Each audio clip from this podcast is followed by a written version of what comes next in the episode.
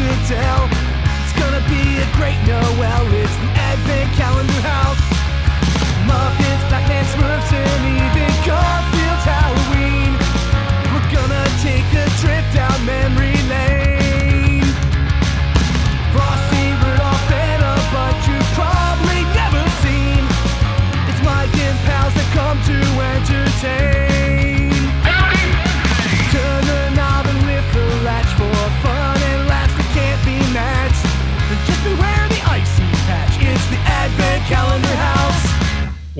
Welcome to a brand new season of the Advent Calendar House, a day earlier than advertised because, surprise, it's the show's fifth anniversary. So, to celebrate, we're going to do something a bit different. We're not going to just talk about a beloved Christmas special, we're going to talk about three of them. So, join us as we clear the runway three times over for our salute to Disney's Prep and Landing trilogy. I am a lot smaller than Santa's helpers at the mall, Mike Westfall. And joining me is the top graduate of his class at Kringle Academy.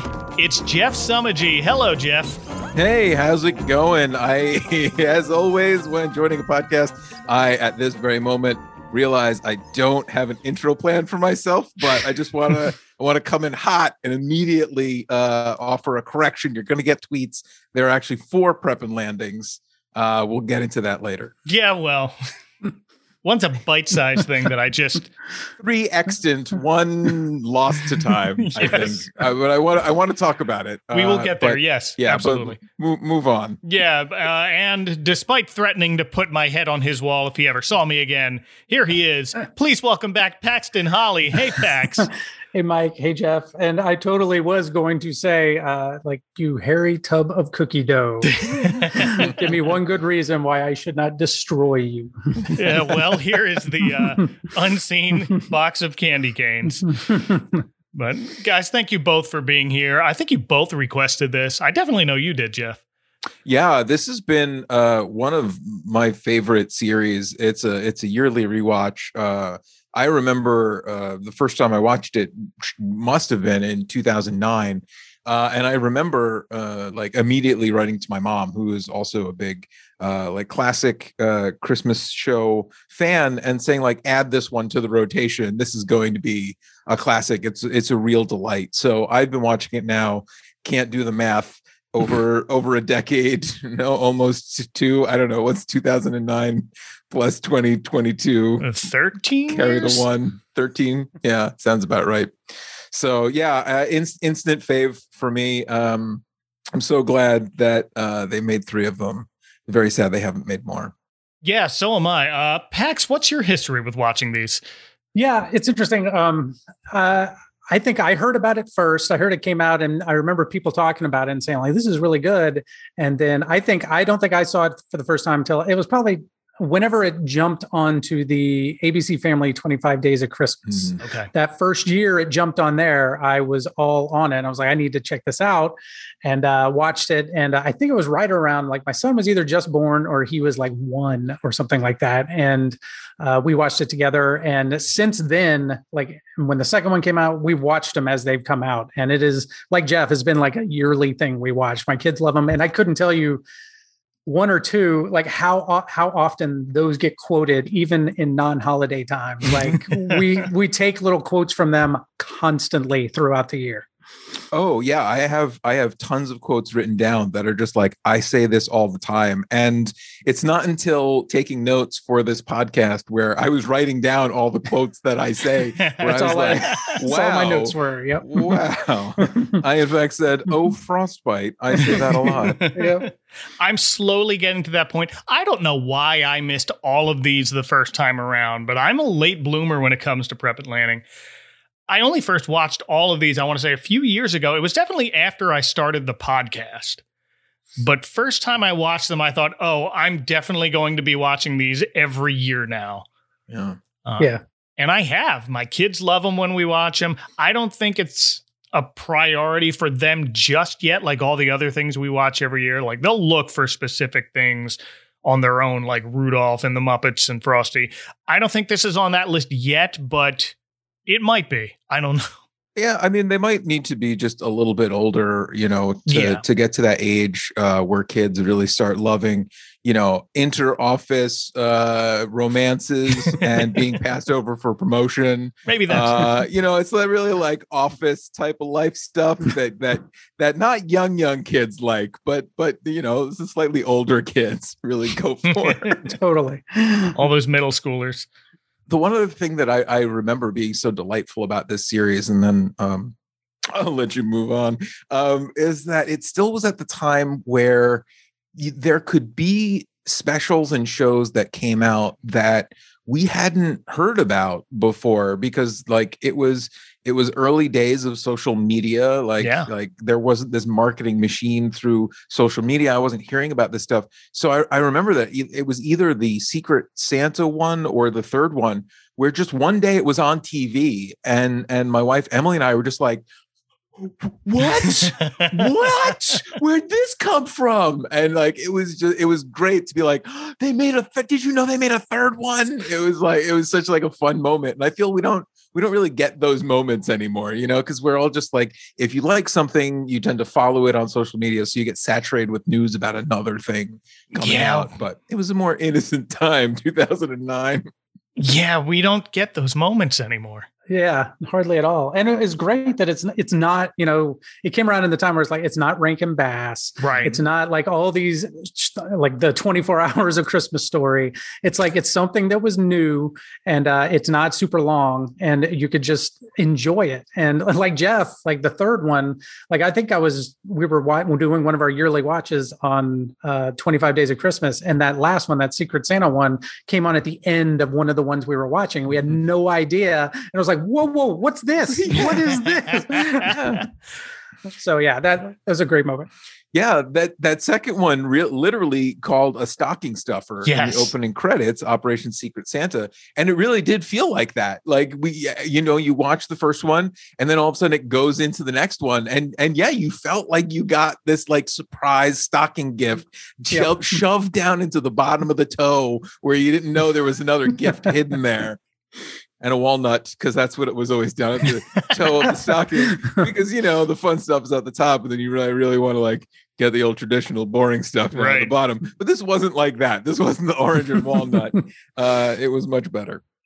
They should do that more. Like I associate those surprises they spring on you more with April Fool's Day now when they do that. And it's just like, oh, surprise, we we're launching a whole new season. Uh, but maybe we need to bring that. Yeah, stocking stuffer is a great way to brand something like that. Yeah. yeah. Uh, Yeah, and every year uh, after we watch it, I Google uh, prep and landing four Yeah. just to see, just to see. Hmm. Uh, turns out, mm, well, we'll, Hmm. maybe we'll talk about that at the end. But Maybe yeah. so. So these are a set of TV Christmas specials that debuted on ABC in 2009, 2010, and 2011. They're now all on Disney Plus, so you can watch them all there whenever you want. We're recording this in August, so Disney's been pretty good at keeping them available year round, which I'm very grateful for. Yeah, I feel like Disney isn't going to be the one to pull their own stuff from their own streaming service uh, at this point. Like once it gets kind of shoved into their like coal into the fire of grinding consumer capitalism to consume through their screen into your eyes, they're not going to take it down um, unless it turns out that someone is super problematic. Not not that there's not anyone super problematic associated with prep and landing, but you have to remember a lot of other people worked on this as well.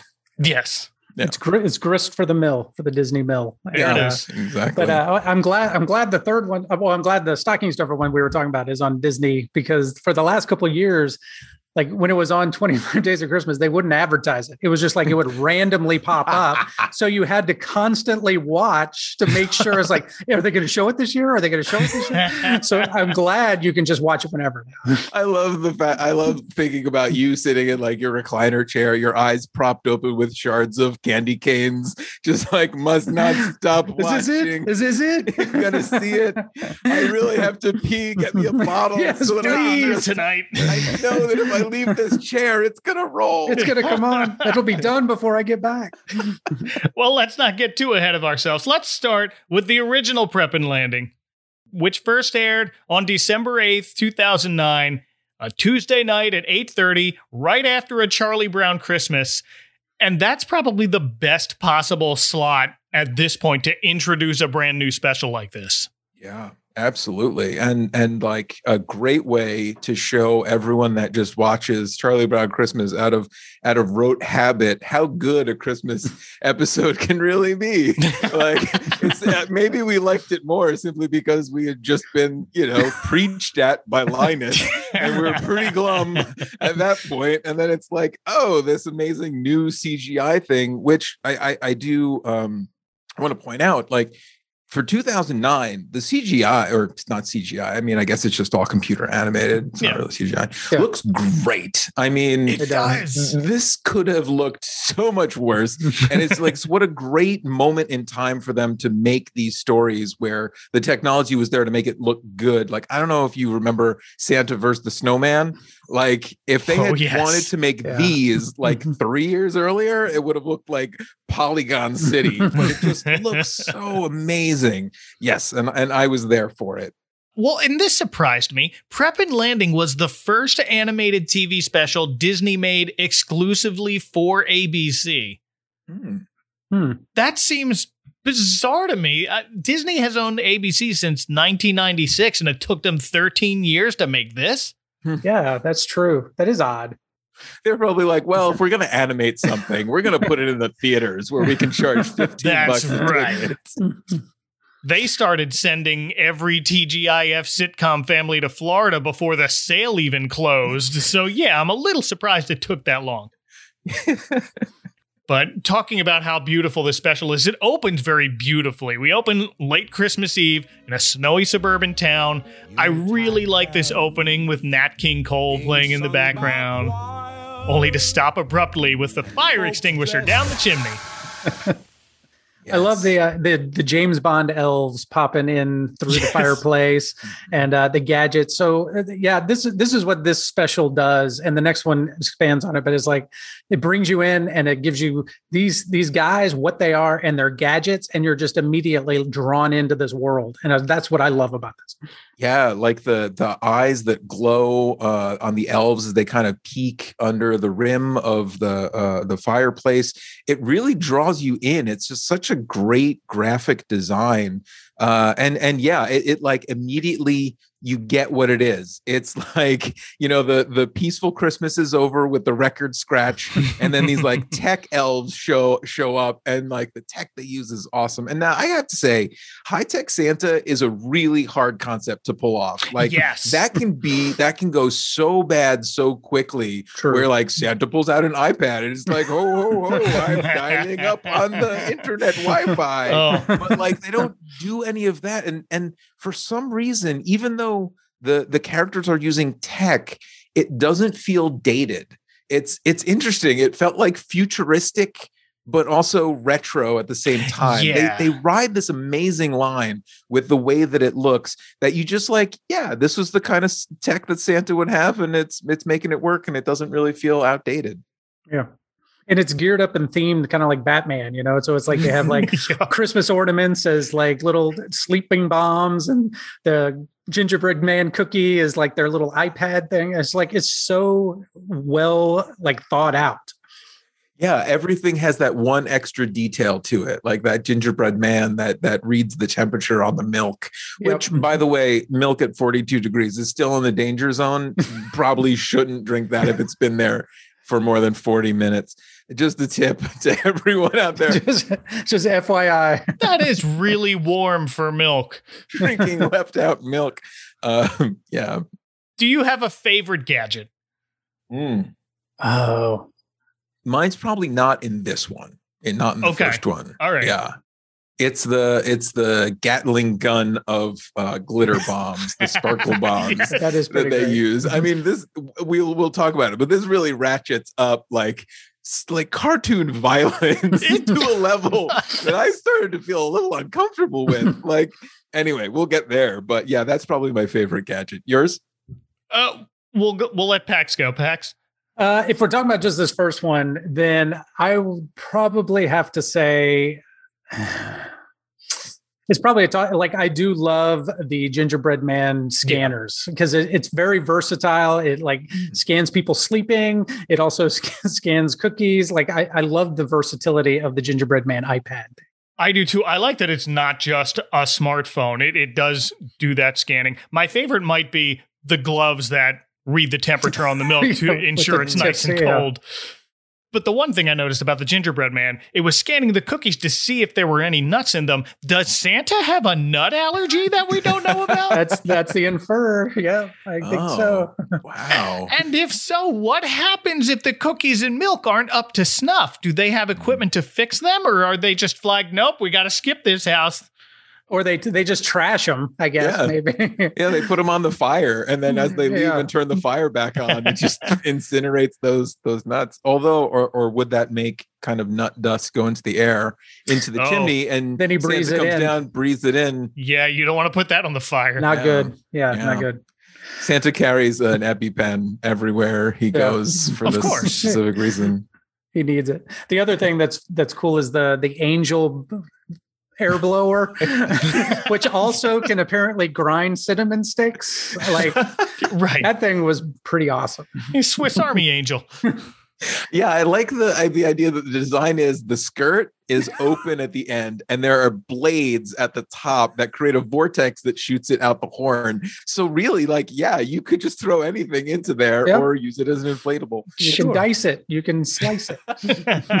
Makes Belgian fries. Oh, uh, but we do meet one of these uh, special ops style secret mission elves.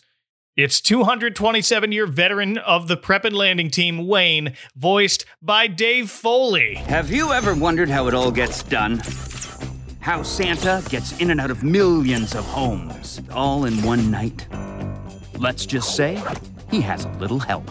yes, he is the best. I love Wayne, but I love Dave Foley, and he voices Wayne perfectly.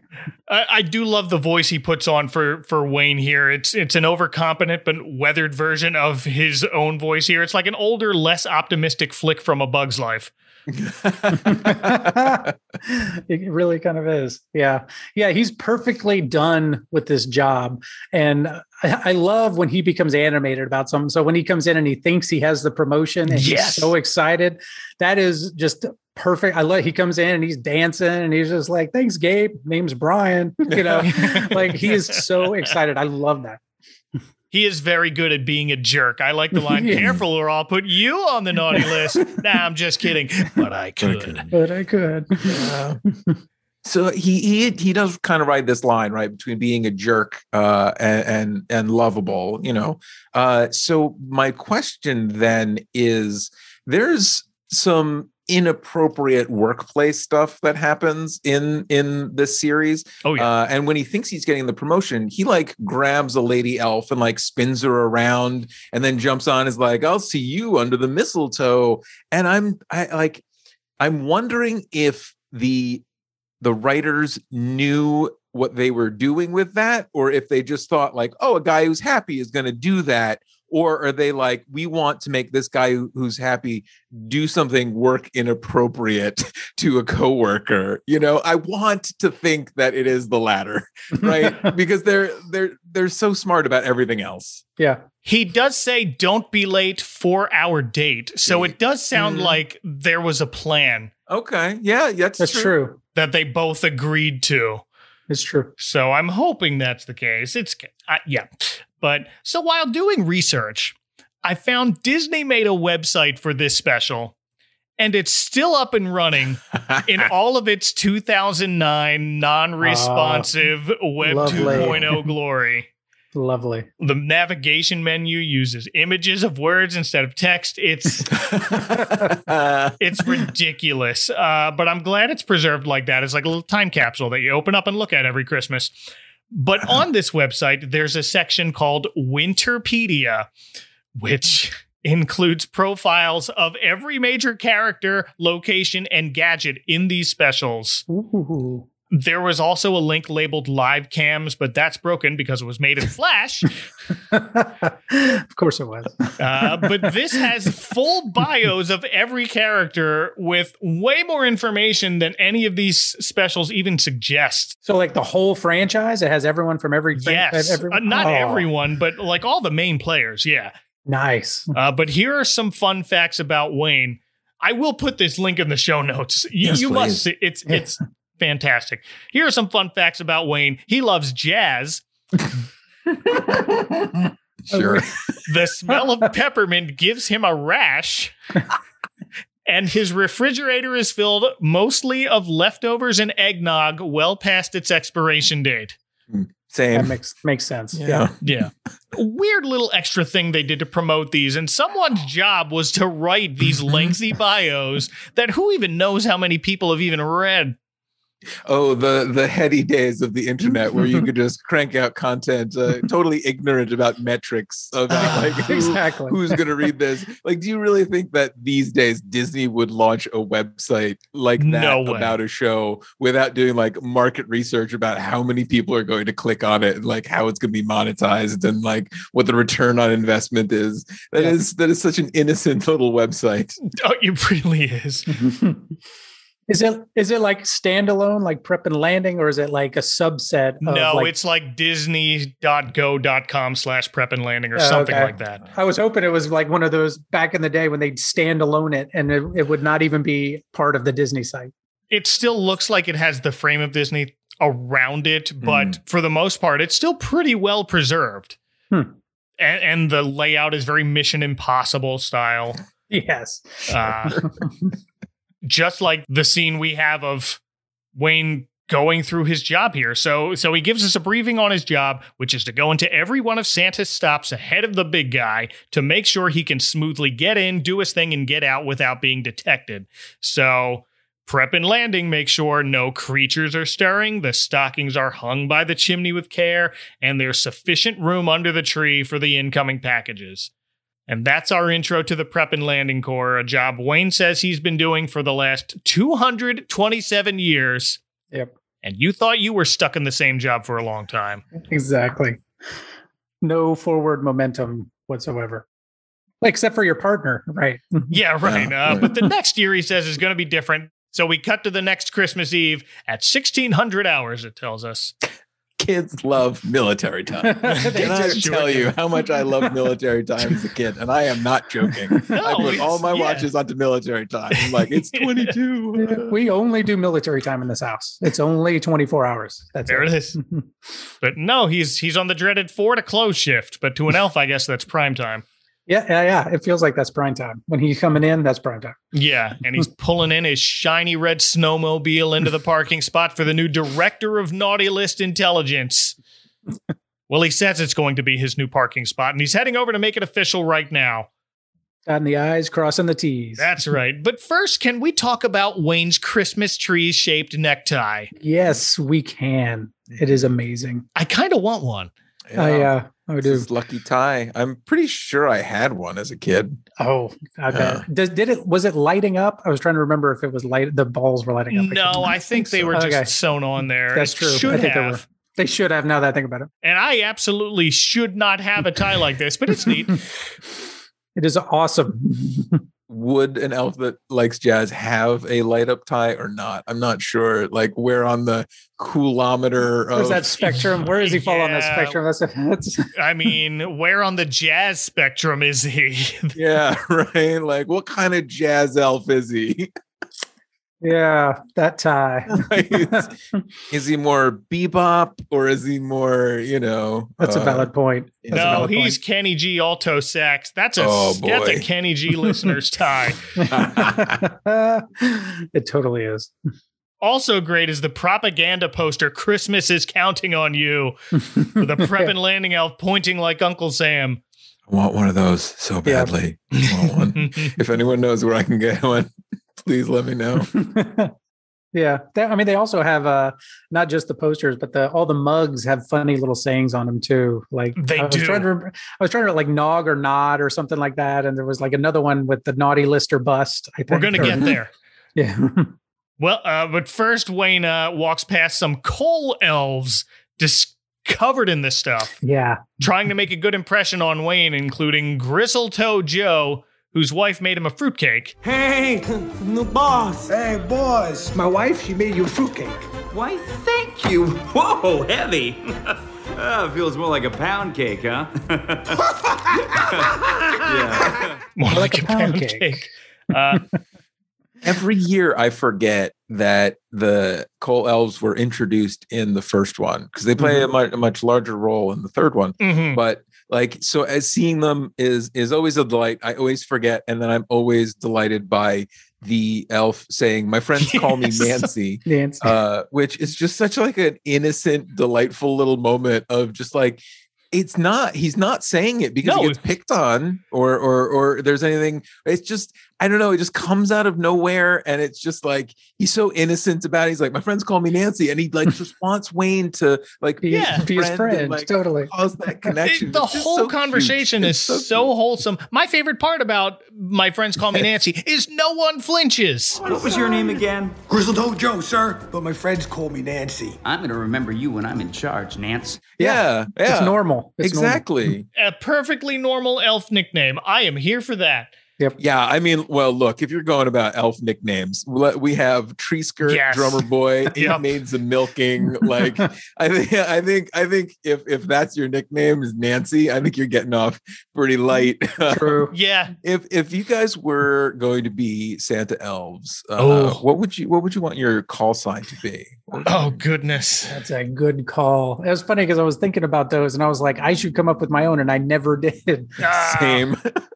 I mean, because like all the good ones are like either taken as, as kind of phrases in this. Like I was gonna say like tinsel, but that's Yeah, clearly that's like a them phrase, saying like totally. cool.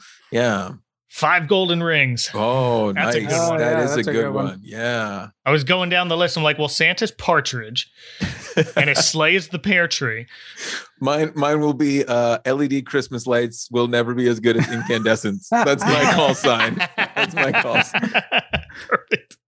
Or uh, aluminum tree. Aluminum Christmas Oh tree. Aluminum tree, I like Aluminum that. tree is Uh, great. well, Speaking of long titles that would necessitate long abbreviations, Wayne heads into the office of the North Pole Christmas Eve Command Center Coordinator, or NPCECCC for short. Her name is Magee, and she is voiced by Sarah Chalke. Hello. I'll see you at the Christmas party tomorrow. Okay, bye. Love Sarah Chalke so much. She is great, She's a delight. She's Uh, great. And she is just a delight in this. especially in this role. hmm Yeah, this might be one of like the top five things I think of for Sarah Chalke now. Yeah. Yeah. Yeah. I don't think I can think of more than three, but so this is definitely at the top five. Uh, Uh, well, my first is replacement Becky Conner. see, uh, it's the one I, I forget. I keep forgetting Yeah. that one. Yeah. That's the first one I think of. And then Scrubs, and then Rick and Morty, How I Met Your Mother, Oh, and Rick Prep and and Landing. Yeah, okay. I forgot how I met your mother too. Yeah. Yeah. Yeah. Yeah, that was a brief one, but that I think that's when I started watching How I Met Your Mother. So I was just like, hey, it's replacement Becky. Oh yeah. That's a great way to think of her. Uh, I'm sure she'll, she'd appreciate that if you called her that. I'm sure she came back for the Conners, but not as Becky, but she was like talking to Becky as another character. Yeah. That is funny.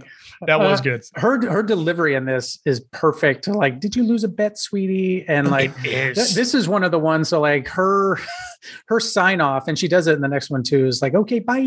That, Bye. we- we that's one of the ones we use in this house. Like when when the kids are leaving to go to school, it's like, love you, bye. And I'm like, all year we use that.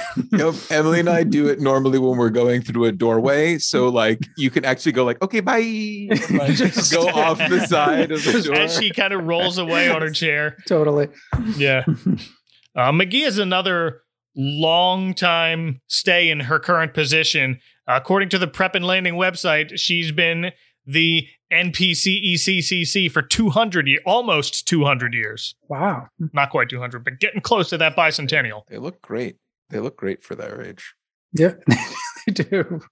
It also says she and Wayne used to date, which I hear now, but I don't think that was a thing they actually called out in this special at all. Yeah, they didn't call it out, but it makes so much sense now that you say that. Yeah.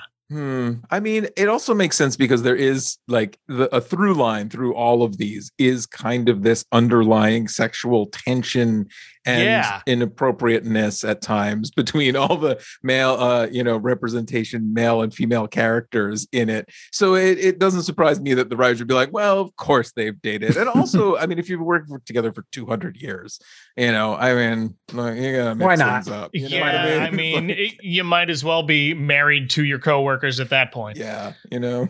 Did the website mention anything about Magee and Tiny? Hmm. No, Yeah, does it reveal the uh no, it doesn't. I've always wondered about that connection. yeah. Wayne will reveal it uh, a little later, but well, kind of. But anyway, yeah, kind of. Yeah. Magee's office is where we see a lot of these coffee mugs with the sayings of them. Yep. Uh, some of the ones yeah, you mentioned, nice list or bust. Uh, one of them says "fa la la la latte." Uh, but I my, love that one. was- that's a good one. yeah. That's the one. my favorite is an Easter egg. It's Doctor H Elf Dentistry. That's got to be H for Hermie. Ah, Oh, I did not see that one. Yes. Nice. Perfect. that was one that sort of appears after you cut to uh, Wayne and then back to Magee, and suddenly she Mm. has this coffee mug on her desk that Ah. wasn't there before. Hmm. But it says Dr. H. Elf Dentistry, and it was like, ah, there it is. And behind her, she has the Charlie Brown tree. The Charlie Brown. tree. Yep. Yeah. She's constantly getting rid of and getting new mugs. Yes. She's constantly back and forth with mugs. Yeah, her office is also just full of piles of paper and posted notes. Yeah. That feels like her. She's very chaotic. She Yes. feels chaotic. Uh, but but she thrives on that chaos. Oh yeah, totally. And she finally gets off the phone to talk to Wayne, and sadly has to be the one to inform him he did not get the promotion he was hoping for. Instead, it went to someone named Peterson, who was Wayne's old partner, whom Wayne trained. Yep. Yeah. The shame. We all know that. We all know this pain. I think. I, I you know, I was going to ask have either of you ever been passed over for a promotion? Uh, no, but I have been a Peterson. Uh, not, not. I mean, oh my god. not intentionally being like sly about it or anything, but it was like me and a coworker who were up for the trying to get the same job and and I won it and we were cordial about it. You never see Peterson in any of these, so I don't know. So hopefully my now former coworker because I'm in a new place altogether didn't uh, hold a Mm. Wayne level grudge against me, but You know, I n- I never thought about the other side of the equation to ask that, Mike. And so like you True. saying that made me realize I have been a Peterson as well. I see? this is horrible. Now I feel terrible. I mean, yeah, we've all been there too. So I was a Peterson and I was a, So- a Wayne at one yeah, point. So, well that makes me feel better. so Was it to the Uh, same person? You just kind of just like, like a boop, boop. it was like leapfrog. yep. It's the way it goes, baby. Seesaw. So was P- okay. So then you said we don't see Peterson. Was Peterson not the one we see in the beginning with Wayne? Oh, you know what? That might be him. Now that you mention it. They don't say, but in my head, that's Peterson. No, he doesn't say a word. Yeah. No, that's got to be it. Uh, and now that Peterson's been promoted, Wayne has a new partner to train, and that brings in Lanny. Well, not at first because he's trying to pull open Magee's door that pushes to open. He can't pull the door. No. Top of his class, a very small class. yes. tree skirt. Tree yeah, skirt. here comes tree skirt. I'm Lanny. Call sign Tree Skirt. Lanny? I'm so excited to be working with you. I had a poster of you on my wall growing up. Talk about a Christmas gift, huh? He is voiced by Derek Richardson, whom I know from the movie Dumb and Dumberer as the younger version of Jeff Daniels' Harry. Is that who that is? Okay. That's who that Okay. is. I didn't. Uh, I didn't look him up. this is the first time I've looked him up ever. And I'm like, I must know him from something. And the IMDb first known for is Hostel. and I was like, what different ends of the spectrum do we have here?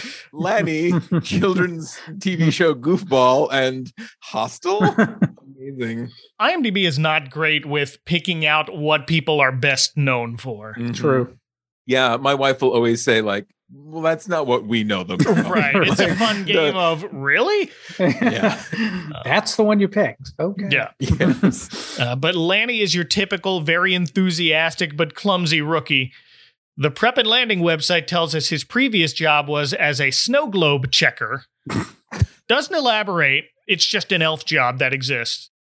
Also, he loves apricot fruitcake at a restaurant called the Fruitcake Factory, which I don't think we see in any of these, but that would have been a fun setting. That would have been fun. Very large menus at the Fruitcake Factory. That's right. Yeah. Like, yeah, as heavy as the fruitcake, more like pound cake. Mm.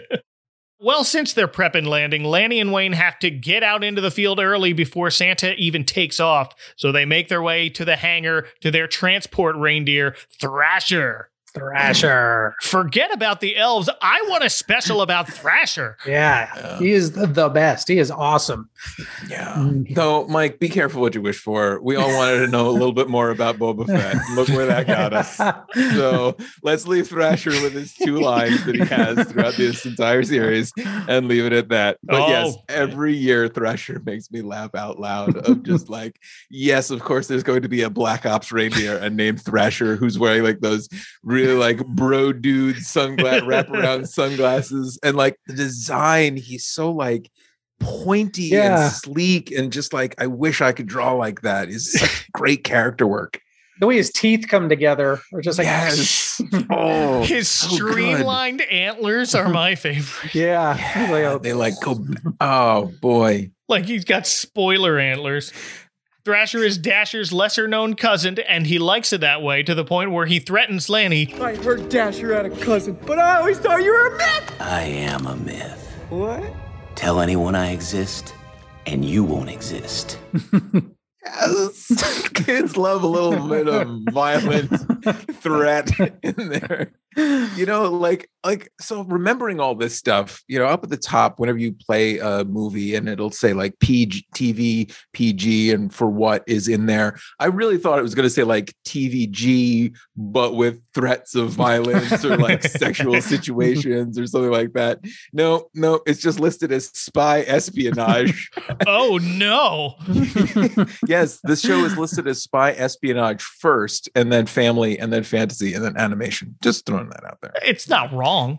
yeah. No, I mean, absolutely not. Yeah. yeah. Uh, Thrasher is voiced by an actor named Hayes MacArthur, who's well, IMDb's known for.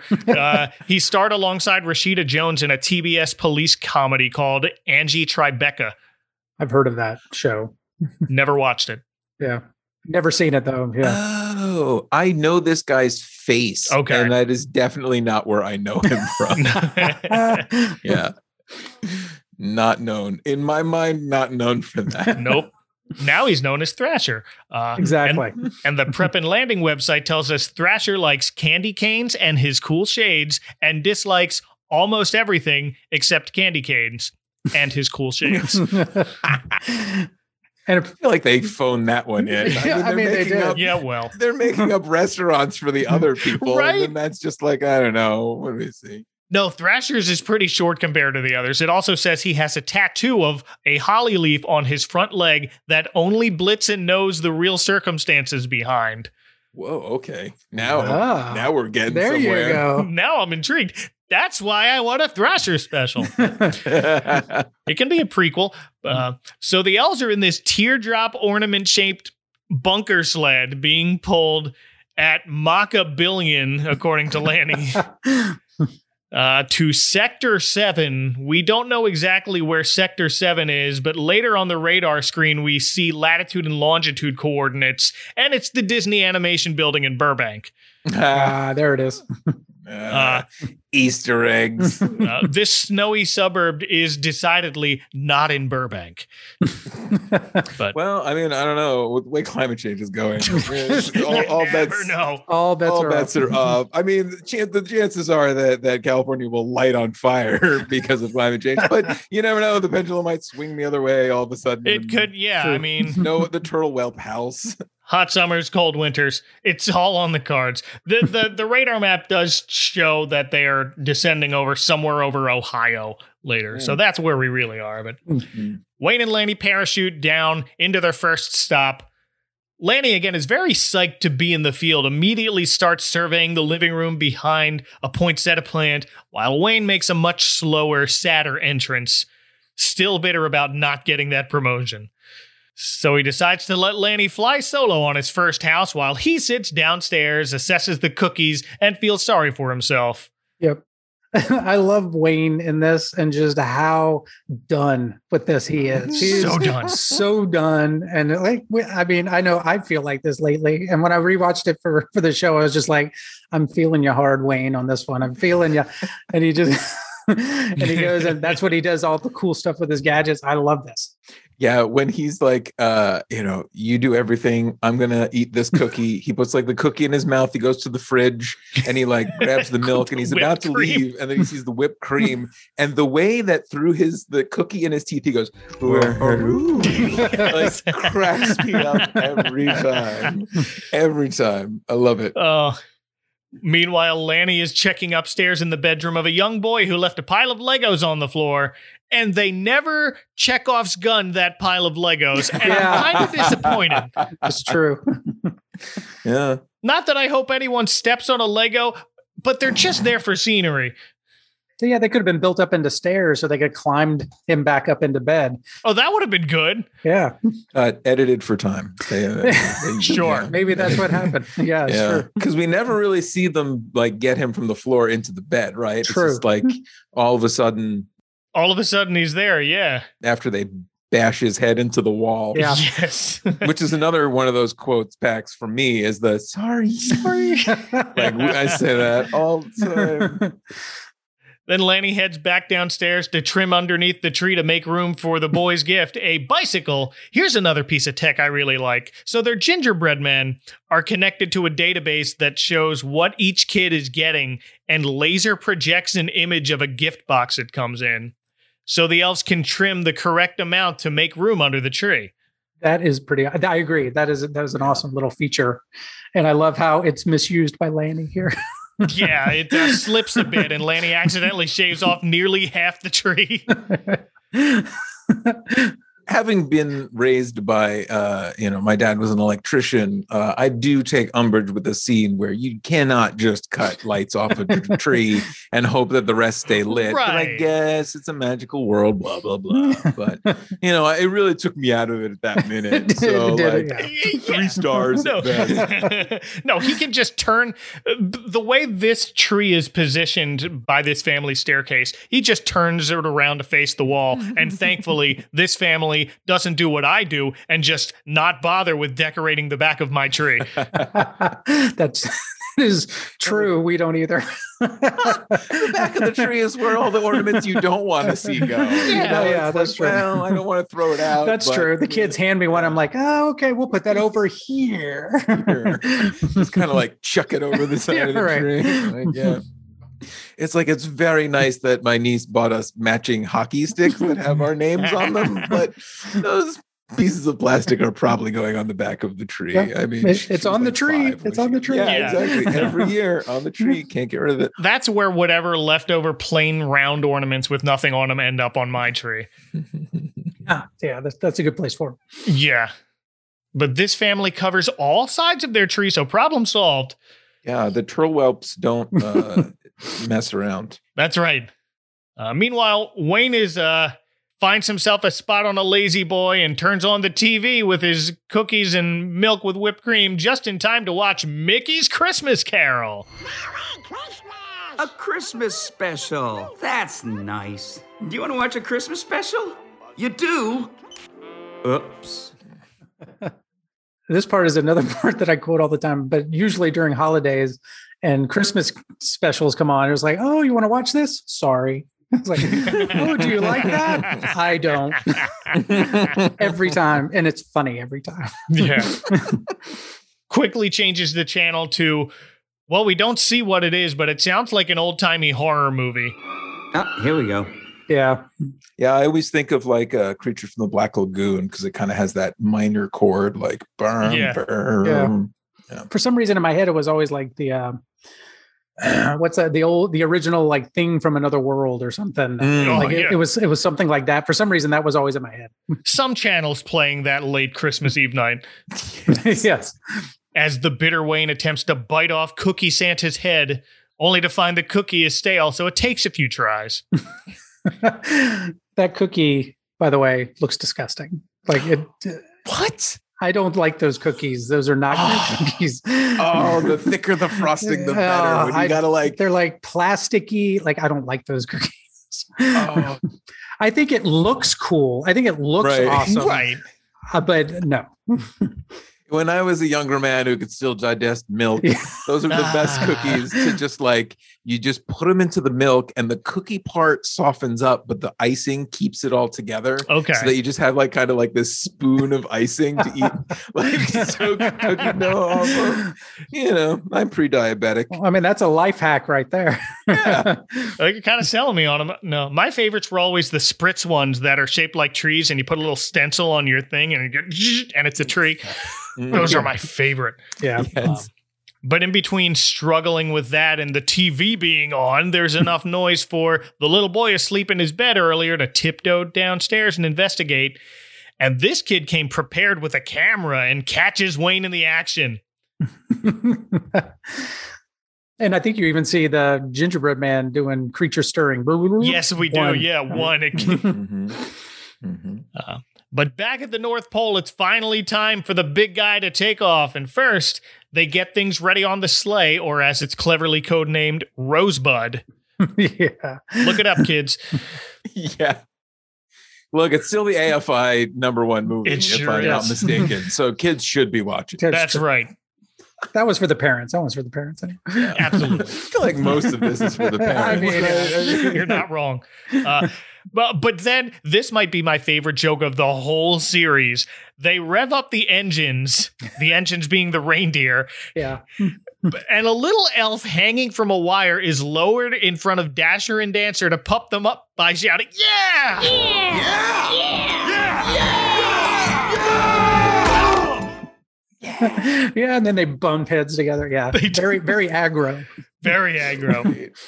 A Dasher is voiced by story artist Nathan Greeno, the director of my favorite Disney princess movie, Tangled, Oh, nice. Oh, I didn't know that.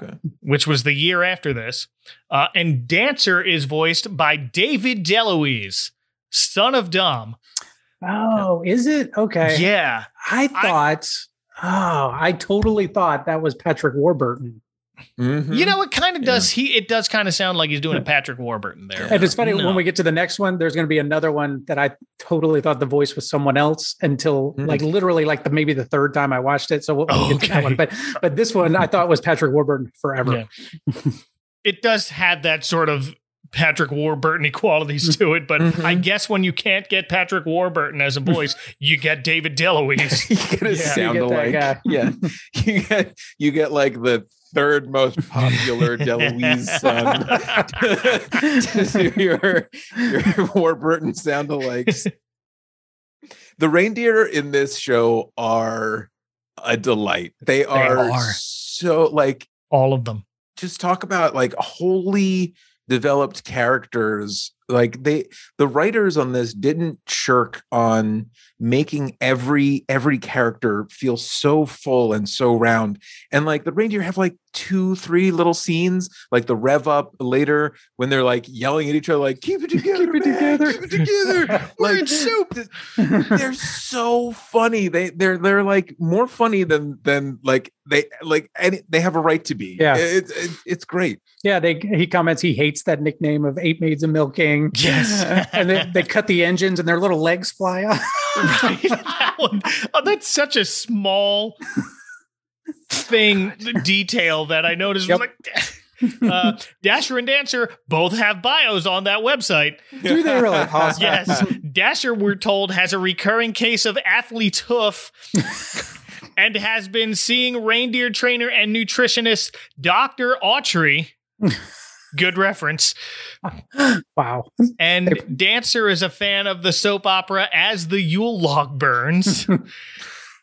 They're they're working overtime on this. they one. sure are. And every year when Dancer sheds his antlers, he puts them under his pillow for the antler fairy. oh, I want them to expand on that. I know. Wow. I need I need like a Plip and Landing like pre novel, like kids novel or Uh-huh. something. yeah like an eu uh, Yeah, totally. Fill out this world, Disney. They really need to. Uh, and out walks the big guy himself. His bio on this website is very short. It really just tells them what we already know. Santa knows who's been naughty and nice, and all the elves call him the big guy, and that's pretty much it. Huh. Okay. Keep him mysterious. Keep him mysterious. That's right. right. no weird foot funguses in his bio. that no, we know of. no strange. He's not eating at Fruitcake Factory. No.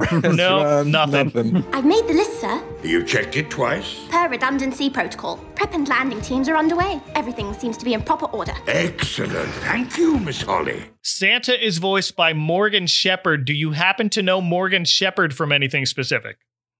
that name's familiar, but I feel like I'm I'm getting it mixed up with Jean Shepherd from A Christmas Story. no. Uh, going through his IMDb to see what stood out for me, he was in the 2007 Transformers movie as Captain Witwicky, who finds Megatron in the Arctic. Mm-hmm. Uh, he's the voice of a colonel in all of the Medal of Honor video games. Oh, He was in Biker Mice from Mars as the voice of the evil Lawrence Limburger. I remember that. But I know Morgan Sheppard best from Elvira, Mistress of the Dark, as Elvira's evil great uncle Vincent. He's the antagonist in that Oh. movie. That's who he is. Okay. Yes. Uh, died in 2019. He was 86. So heck of a Hmm. run. wow. Yeah. But pretty good Santa voice. I like this Santa. Mm-hmm. It's a great Santa Yeah. voice. Yeah. Yeah, nice and gruff. It makes you really like.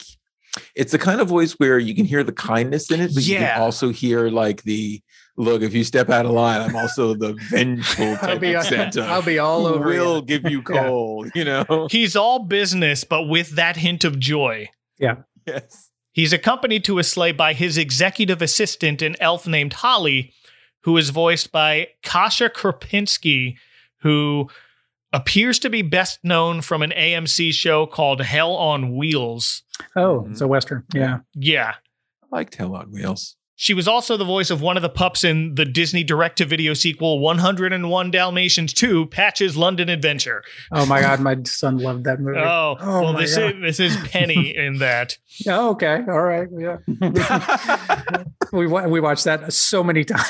We watched Okay. So the IMDb for you is correct. It would be- it is it- what you know. her It is from. relevant for me. Yes. Uh, Holly has a website bio. It says Miss Holly always finds herself in need of a fresh mug of Fun Nog every Thursday at 10:30. Coincidentally, that is the same time that Brett the rugged Fun Nog cooler service elf is delivering a fresh supply on his broad shoulders.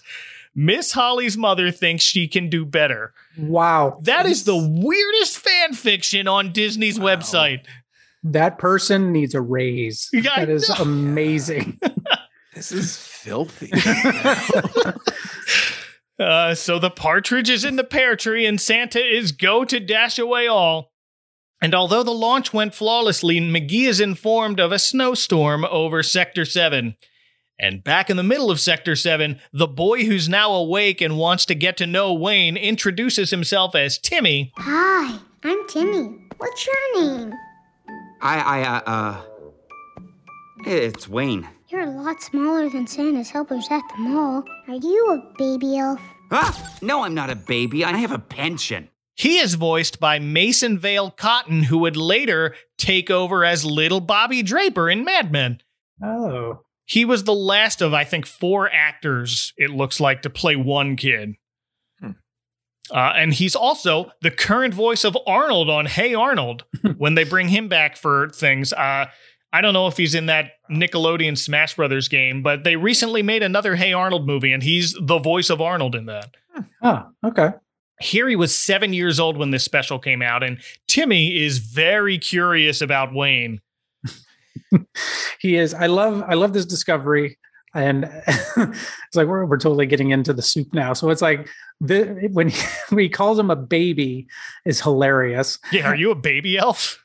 And the his and Wayne's response, my wife and I still use. It's like I'm not a baby. I have a pension. And it's like we we still use that all the time.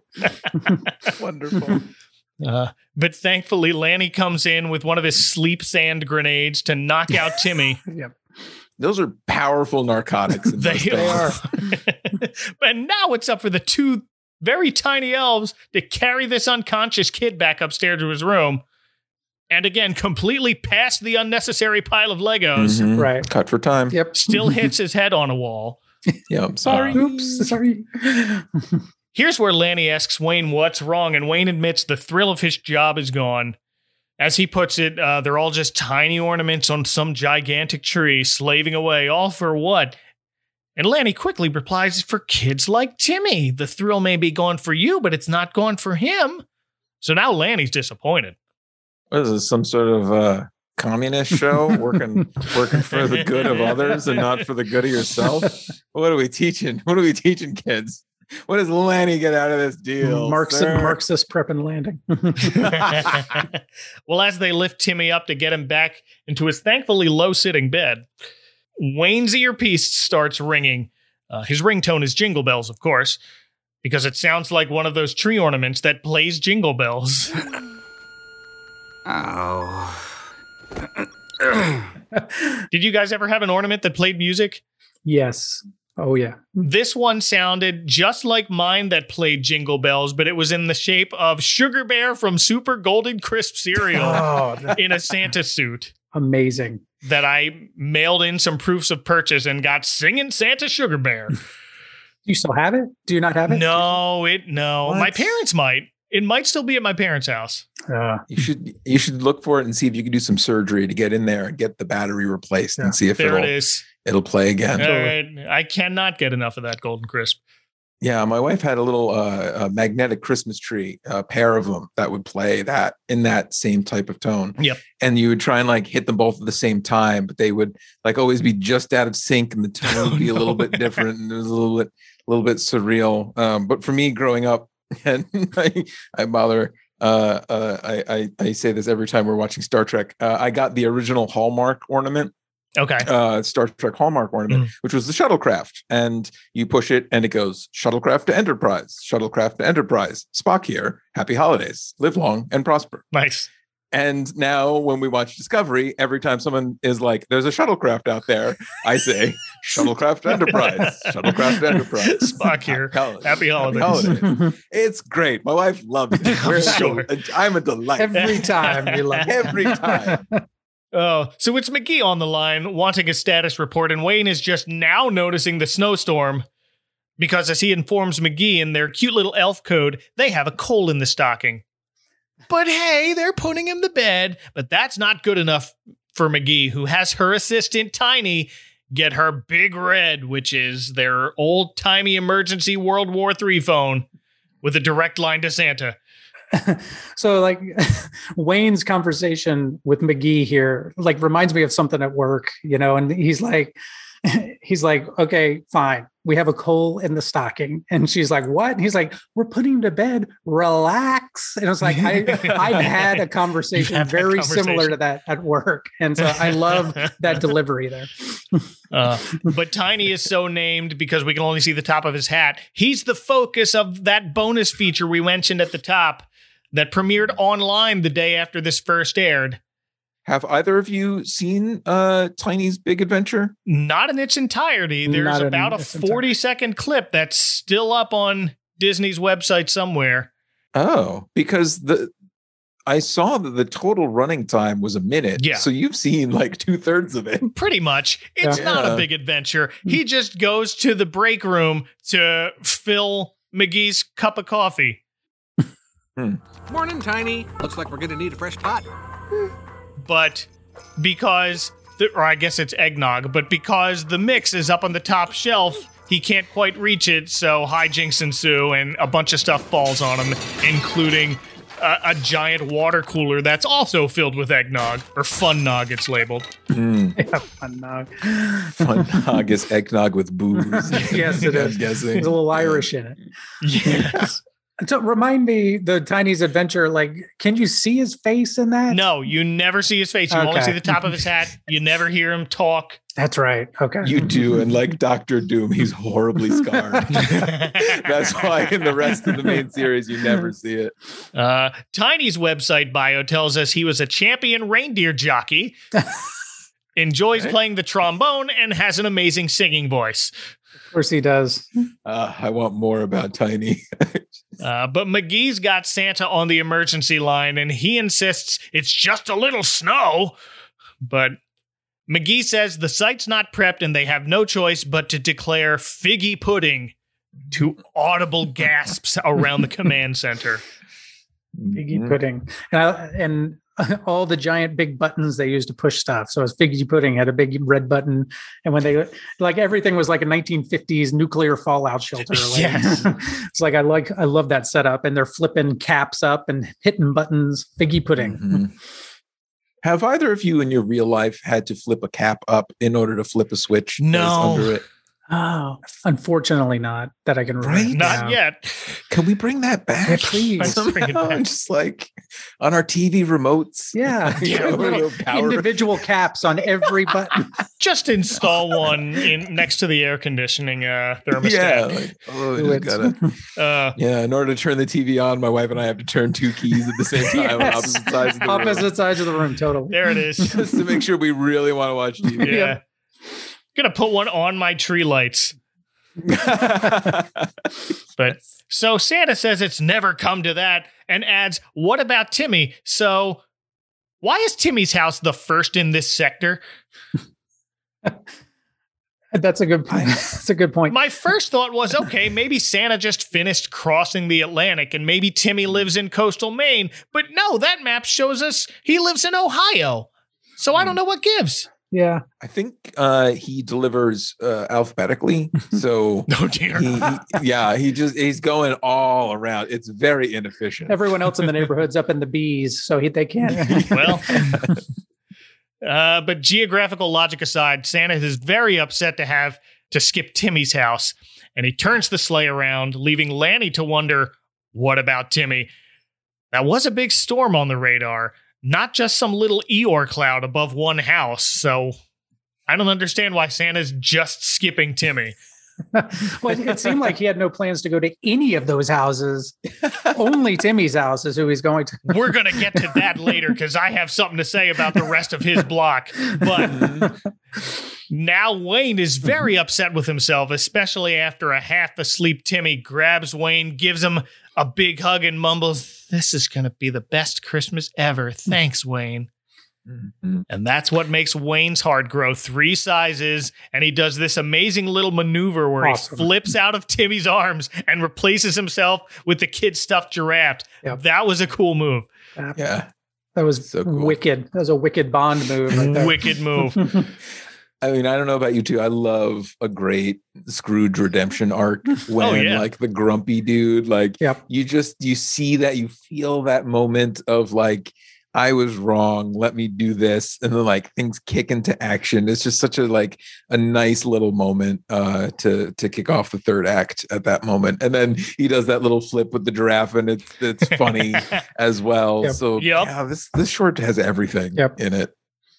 Uh, so Wayne calls Magee, tells her to patch him into the big guy, or else he'll tell everyone about her and Tiny, which makes Tiny's hat stand on end. Yeah. It does. again kind of not cool of wayne to like leverage relationship information to get what you want No. so like you know uh, another podcast might call this segment so old so old. um but you know uh we, it is what it is and it's funny And how how open was that com channel? Was like all of control listening on? So now everyone knows anyway. So right because tiny's hat definitely goes doing so he hey, heard it yeah. Hmm, now I'm wondering. yeah. Mhm. But uh, but Wayne, she does patch him through, and Wayne tells Santa he needs to stop at this house. Insists he has a plan. There's enough time, and they cannot let Timmy down. Well, Santa was hoping he'd say that, so he turns around again, and now it's time for Wayne and Lanny to head back up the chimney and get the roof ready because it's too windy and their landing strip gets blown away. That's another sweet gadget right there. The Yeah. snowman with the landing lines and the tail hook thing. Awesome. Mhm. The That tail is hook's awesome. the the icing on the cake of that. Totally. because like it starts as the the snowman and like the two top parts launch out leaving the trail behind Yes. like i guess i'm explaining this in case anyone has not spent the best 23 minutes of their life watching this short before listening to this seven hour podcast about it You're, you you could have watched it a lot this time Yep. um but it like goes out and then not only is it such a cool gadget because it's so well thought out like each ball goes uh, uh, off into the into the to to leave the thing off then the wind takes it off and the animation of this piece of wire Yeah. like twisting with the lights running on it going off into the fog and slowly disappearing like like again the animation in this is is way better than it has any right to be Really for like is. a dumb kids show in 2009 like it looked so good and and I, every time i see it i just i have to say just like i'm, I'm getting old i guess. It's one of those things where like when you see a dog you have to be like that's a dog. Like whenever we watch this like it happens i was like i turned to my wife and i'm like that looks so good That's beautiful. that looks so good That's some damn good animation right there. yeah, some damn Yeah. fine animation looks so good yeah Uh, so now Wayne decides to borrow some very brightly lit lawn decorations from one of Timmy's neighbors. Oh, they pay off that, but not the Legos on the floor. That's, they totally did. They did mention that right when they got to the house. You're Yeah. right. Mhm. That looks like a winter wonderland over there. Yep. Chekhov's Winter Wonderland. Chekhov's to Winter- use your parlance. Yeah, yeah. Yes. They've got lawn decorations. They have an inflatable Santa snow globe.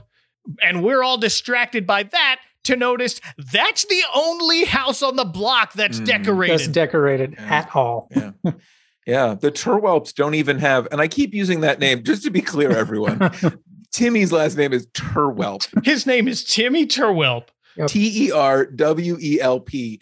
That has to be either someone's real name or an anagram. I did an anagram of it. It does not seem to make any sense i- i- i- Yeah, no. as like a re-scrambled word. Uh, Mike, do you have any insight onto Turwelp or what that? I that don't. possibly- Mm. Uh, one of the wiki articles I said that they got the name Timmy from Tiny Tim, but that's it. Nothing Mm. about Turwelp. All right. Uh, Uh, but yeah, the Turwelp house not not decorated at all. A little bit inside, but his but mailbox is decorated. Yeah. yeah. That's the only other thing on this Oh. block that's decorated beside these neighbors who went all out. Maybe Yeah. Timmy lives in a very diverse neighborhood. Yeah. That's good. Maybe maybe that's why Santa wasn't going to any other houses because none of the other houses celebrate Christmas. Maybe that's it. That's Yeah. it. Yeah. And maybe the Winter Wonderland, they just put out decorations because they're like, well, we don't really celebrate, but we want to fit in Yeah. because, you know, in this country, if you don't fit in, sometimes you get into some problems. So, like, let's pretend. And they put it out, and then they realize, like, oh, we're the only people that put it out. Whoops, so that's why. Santa's not going to their house. But no- Look, yeah. this has all sorts of socioeconomic, political ramifications. It's the best 23 minutes of your life, folks. It is Yeah. overcompensation, man. That's that's what it is. womp womp. So these neighbors are about four houses down and across the street. So we see Lanny and Wayne ski jump across the rooftops and onto a car to get there quickly. Uh, the license plate on the car reads 12501 WED. E That's December 5th, 1901, Walt Disney's birth date. Ah, I didn't notice that. So you got that, but not Turwelp. Oh my Hey, man. no one else apparently has Turwelp either. No, not without trying. Uh, Wayne presses a sync button on his gingerbread iPhone thing, secures it under his hat, and tapes the hat to the side of the giant inflatable snow globe. And in the 10 seconds it took him to do that, and yes, I counted, it was 10 seconds, Lanny gathered all the other Christmas lights from the entire rest of the lawn display. Top of his class in elf school. There it is. Yeah. He knows what he's doing. So Wayne hits a button on his little utility belt that deploys a parachute from his hat that's taped to the snow globe now, and the wind lifts it in the air like a balloon. And the elves use a string of lights as a rope to keep it in place, which is kind of inspiring. Yeah. I don't have inflatable decorations. I don't want them. My wife really doesn't want them. but maybe I could convince her to have a balloon tethered to the ground with Christmas lights. That's true. Maybe. I love like battlefield stuff like this. Like someone goes out there and just takes what he has and reconfigures it to Yeah. use it for something else. Mhm. Like so I love stuff like that. And so I loved how they did that.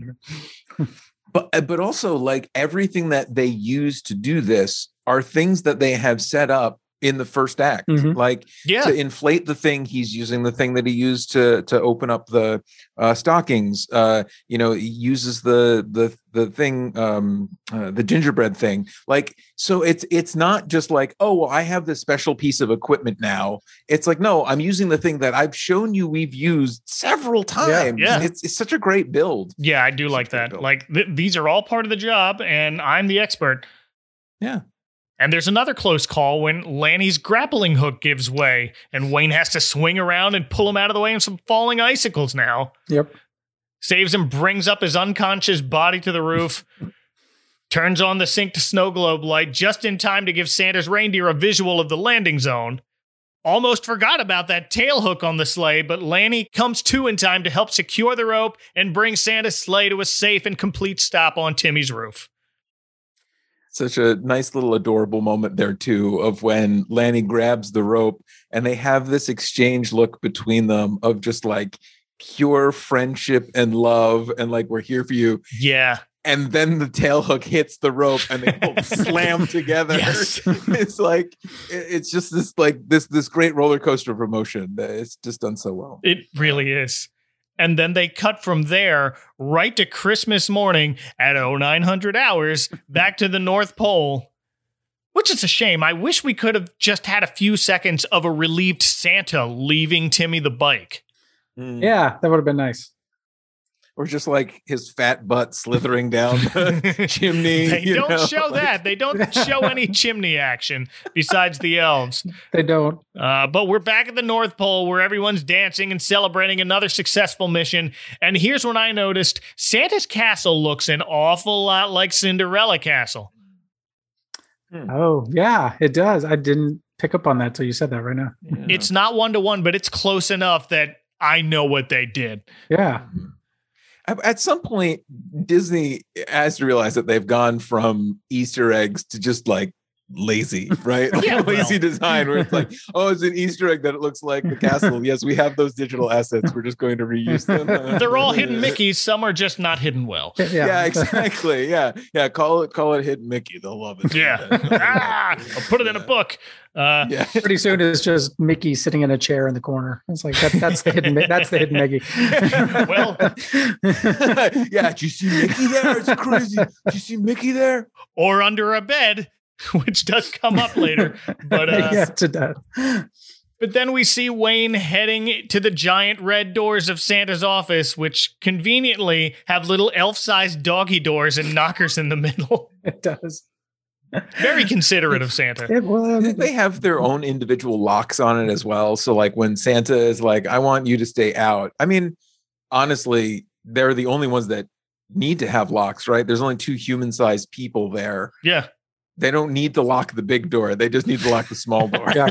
Because like how many elves would it take to open that big door? Right. So I think I answered my own question. Yeah. Solved. Is that in the Wikipedia or the No, it's not. yeah. Uh, it's still, this big red door is very imposing, at least from an elf's point of view. Yeah. It is. His assistant Holly is right outside the door, typing away on a manual typewriter. Yes. That's uh, one of like several things that I think kids these days will not really understand, like the big phone that they used earlier. Oh, yeah, Uh, the, yeah, the handset. That's true. yeah, like I recently told some of my coworkers that I learned to type on a manual typewriter, and I have never felt more ancient. mhm, yeah. Oh, what, what do you mean? Like I took keyboarding class in in Yeah. uh, middle school. Me too. They called it And I was keyboarding. like, yep. keyboarding middle school. What are these things, you aliens? oh dear. I'm ancient. It was a typewriter, and it was called junior high. That's right. Um, but if you look closely, she's typing the lyrics to Jingle Bells. No. Super important work on Christmas Day.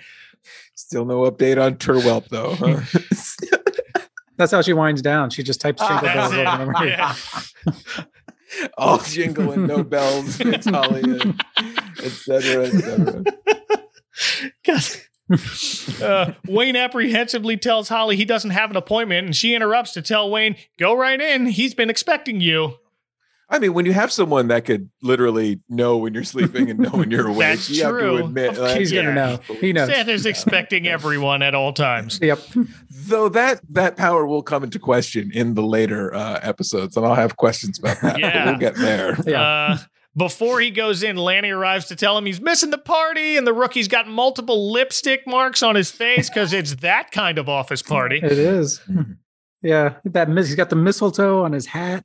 right? yeah. hmm None of my offices ever had that sort of party that I know of.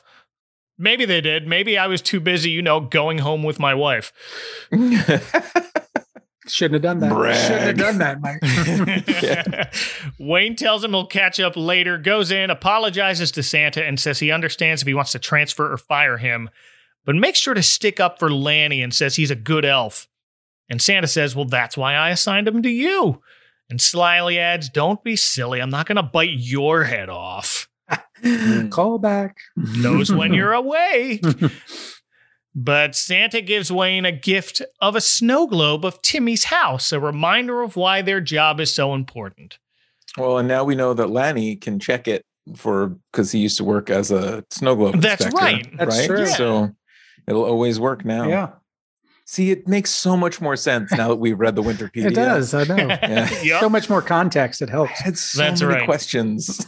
Uh, but this is the magic snow globe. And when Wayne swirls around the snow, it shows Timmy riding his new bike.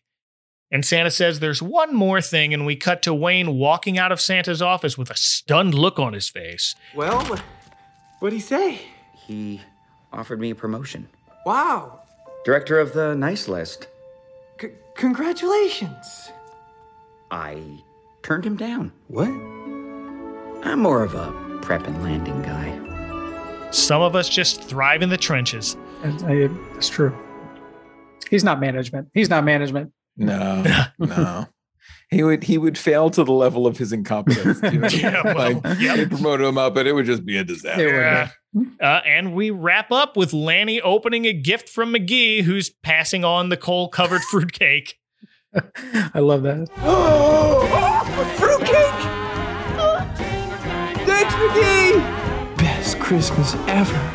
And that wraps up the first prep and landing. Ooh. All right. Yeah, like like Jeff said, I love I love the like the Scrooge thing. Like the grumpy guy learns Christmas magic again, and he learns it from his like younger, more enthusiastic partner. Um, Yeah. that- that's just a great arc to do, and they did it so beautifully in this. Flawless.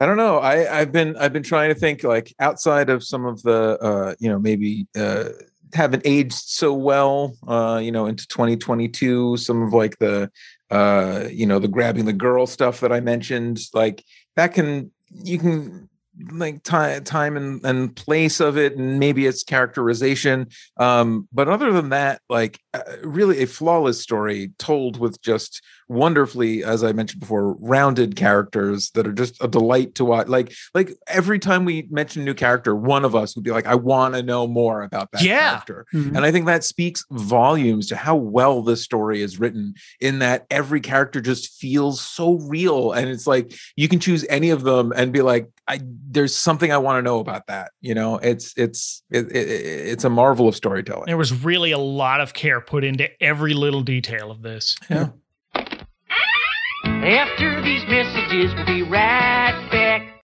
Santa bags are coming, Santa bags are coming, Santa bags are coming, Santa bags are coming to your town. Watch out, look around, 'cause we're coming, summertime we come. New Coca-Cola Santa Packs, the only real holiday refreshment. Look for this display at your store.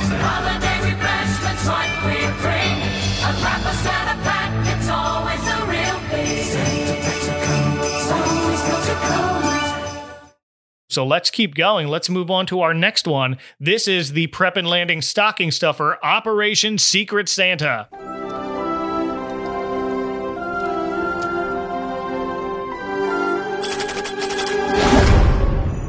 Uh, this one runs eight minutes. It debuted December 7th, 2010, also a Tuesday night, and also right after a Charlie Brown Christmas. So So if I do the math right, we'll be talking about this one. If this is eight minutes and the other was 23 minutes, we'll talk about this one for only 45 minutes. Maybe. is, that, is that right? We'll stretch Uh, it. look, we'll we have a stretch it lot- out a little bit. we have a lot to say. Yeah. uh, but this takes us back to the North Pole on December 21st at 1400 hours. That's two in the afternoon for you non elves. But Wayne and Lanny are summoned by Magee to a rather dark hallway to meet a secret contact for a quote, silent night operation. They're in the room below the launch bay where Santa Sleigh sits before it ascends onto a platform and they're on this elevated walkway to the sleigh in the middle of an otherwise empty, dark room. The note I have written down simply reads Festive Cerebro. uh, yes, absolutely. That's how he knows whether you're naughty or nice, I guess. that's the only way. I mean, that's the Yeah. only way. That's it. Uh, but it's not Santa sitting in the sleigh, it's Mrs. Claus, voiced by the tragically late Betty White. Yeah. Would you boys like some hot chocolate? I'm not sure if it's appropriate for a secret meeting, but oh, what the heck? Anything for you prep and landing elves. Aren't you the oh. stealthy ones? yep, that's us. Oh, good, because I have an important mission for you. Like, but w- just coming into here, like, I get why they wanted to bring back Magee and Sarah Chalke. I'm, I'm s- sad we don't see Holly because it feels like ah. Holly would be the one that would lead them in there. But I get they want to bring back Magee because Magee was a bigger part of it. Yeah. Uh, Betty White's third portrayal of Mrs. Claus that's listed on IMDb anyway, third and final portrayal of Mrs. Claus. Hmm. The first was in 1996 in a special called The Story of Santa Claus, which I haven't covered yet, but I've mentioned it before because it's got Ed Asner as Santa. Oh.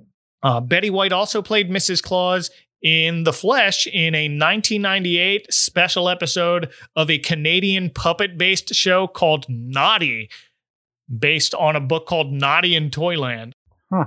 I thought when you said uh, she played Mrs. Claus in The Flesh, uh, that it was like a horror movie called The Flesh. And like, I mean, look, Betty White is w- was super cool. Like, I would imagine that if some young director was like, "Look, I'm making it's I'm making like my horror debut. It's called The Flesh. Would you mind playing uh, Mrs. Claus in it?" She'd be like, "Sure, whatever." She would. She's She would totally do it. yeah. She was supposed to be in a Lifetime Christmas movie in 2019, where it sounds like her character might have been revealed at the end to be Mrs. Claus, Mm. but it kept getting delayed and delayed, and now she's extremely unavailable. Aw, Oh, that's that is. Yeah. Really bummed out that we could have had one more Betty White One Mrs. more. Claus. Yeah. Um, I mean, there's been there's probably been so many appearances by Betty White that we have enough of her voice sample that we could just do that that We thing Just where you just like it. Yeah. yeah, you know, so like do it in CGI, have uh Betty White voice it, uh, you know, re redo the face or do like mocap and do face Yeah. replacement with the voice, Yeah. you know. Mm. Like let's just keep trotting uh, uh the actors we love out well past their expiration Yeah. time Oh. Sure. because we can't give up and move on. We on. can't from give up and move on. Just weekend at Bernie's. I'm out there. Yeah. give him the give him the Peter Cushing treatment. Uh, yeah. Exactly. Yeah. But Mrs. Claus also has a website bio that tells us she loves to visit North Pole schools to help young elves learn how to shape the perfect cookie and tie the perfect bow.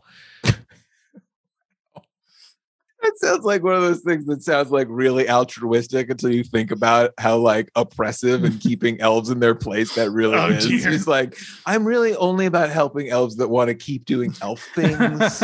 like uh if you want to like go up to business school, mm, no, not so much. That's why she does it at the school level.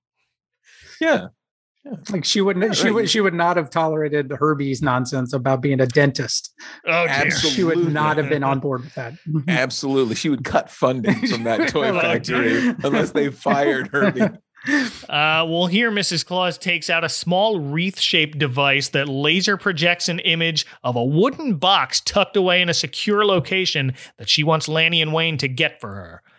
Unfortunately, that secret location is Santa's office. But as Mrs. Claus tells our heroes, Santa takes a nap every afternoon just before three. Uh, the experienced Wayne keeps a level head while processing the details of this mission, but Lanny is now very nervous. Well, let me ask you one thing. Uh, going back just before three, she says just before three. So does she mean 3 a.m. since we know that they're on the 24 hour clock? Wouldn't she have said just before 15? Hey, yeah. So I think this is earlier in or later in the night, earlier in the day. Yeah, than we think because they're on is. the 24 hour clock, right? Maybe, Right? yeah, it does say Yeah. 1400 hours earlier, but I don't think like they said, I need you on this mission and you need to go now. Go, go, go. Mm, you have right. five minutes before Santa wakes up. Um, I think we're unraveling this tapestry. Really? I mean, yeah. Yeah. Finally found the chink in the armor that we could just take this, this, this delightful This is it. down. Yeah. It's like a sweater. We We are just pulling it apart right now. Yep. got him. Yeah. We got him on that time thing. Yep.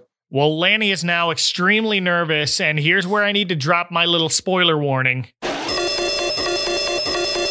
Warning! Hi, skip to 1, 26, 49, to avoid Santa spoilers. Okay, later. Because I tend to feel like Lanny does every time I have to be on Tooth Fairy duty. Pax, have you ever had to help or be the Tooth Fairy? Yes. Yes, I have. Wait, what are you what are you guys talking about? What, what are you talking about? What do you mean? What do you mean you've been the tooth fairy? What do you mean? What do you mean you've been the tooth fairy, guys? Filling What in you when the? Tooth Fairy can't perform her duties herself or himself Yeah. or the rock self. um, have you had any close calls? Yeah, it's weird. Uh, my kids are weird sleepers. Like they're deep sleepers, but then they can wake up and talk suddenly. So, like, yeah, I've gone in there and I've done it, and I think I'm, I did it. I'm totally done. And I turn around and make one creak, and then all of a sudden, I actually had my son sat up and looked right at me, said something like, "Hey, Dad," and then just laid back down. so I, and I did not move the whole time. I was just like, and then when he laid back down, I just Frozen, like a deer in headlights. Yep, totally. Yeah. Uh, so, according to my wife, the Tooth Fairy leaves behind traces of fairy dust. So, every dollar bill my kids have gotten in exchange for a lost tooth has glittery pink dust on it. Oh, no. At one point, there was a stash of these, but that stash has since been paid out. So now, with every lost tooth, we need to remember to stay awake and do that and go sneak it into place because the Tooth Fairy, over all the overnight gift givers, has to get the closest physically to a sleeping child. Yes. Yeah. I mean, we've had it, we've had it where like we forgot. And then it's like, do you have cash? I don't have cash. Why do you have cash? So we're digging in the couch to find where we're giving them a dollar and like, like nickels and dimes and pennies. And like, You write them a check yeah, I know, right? from the I'm, I'm digging into their piggy bank to pull out a dollar. it's like, I'll pay Oh. it back tomorrow. I'll pay it back.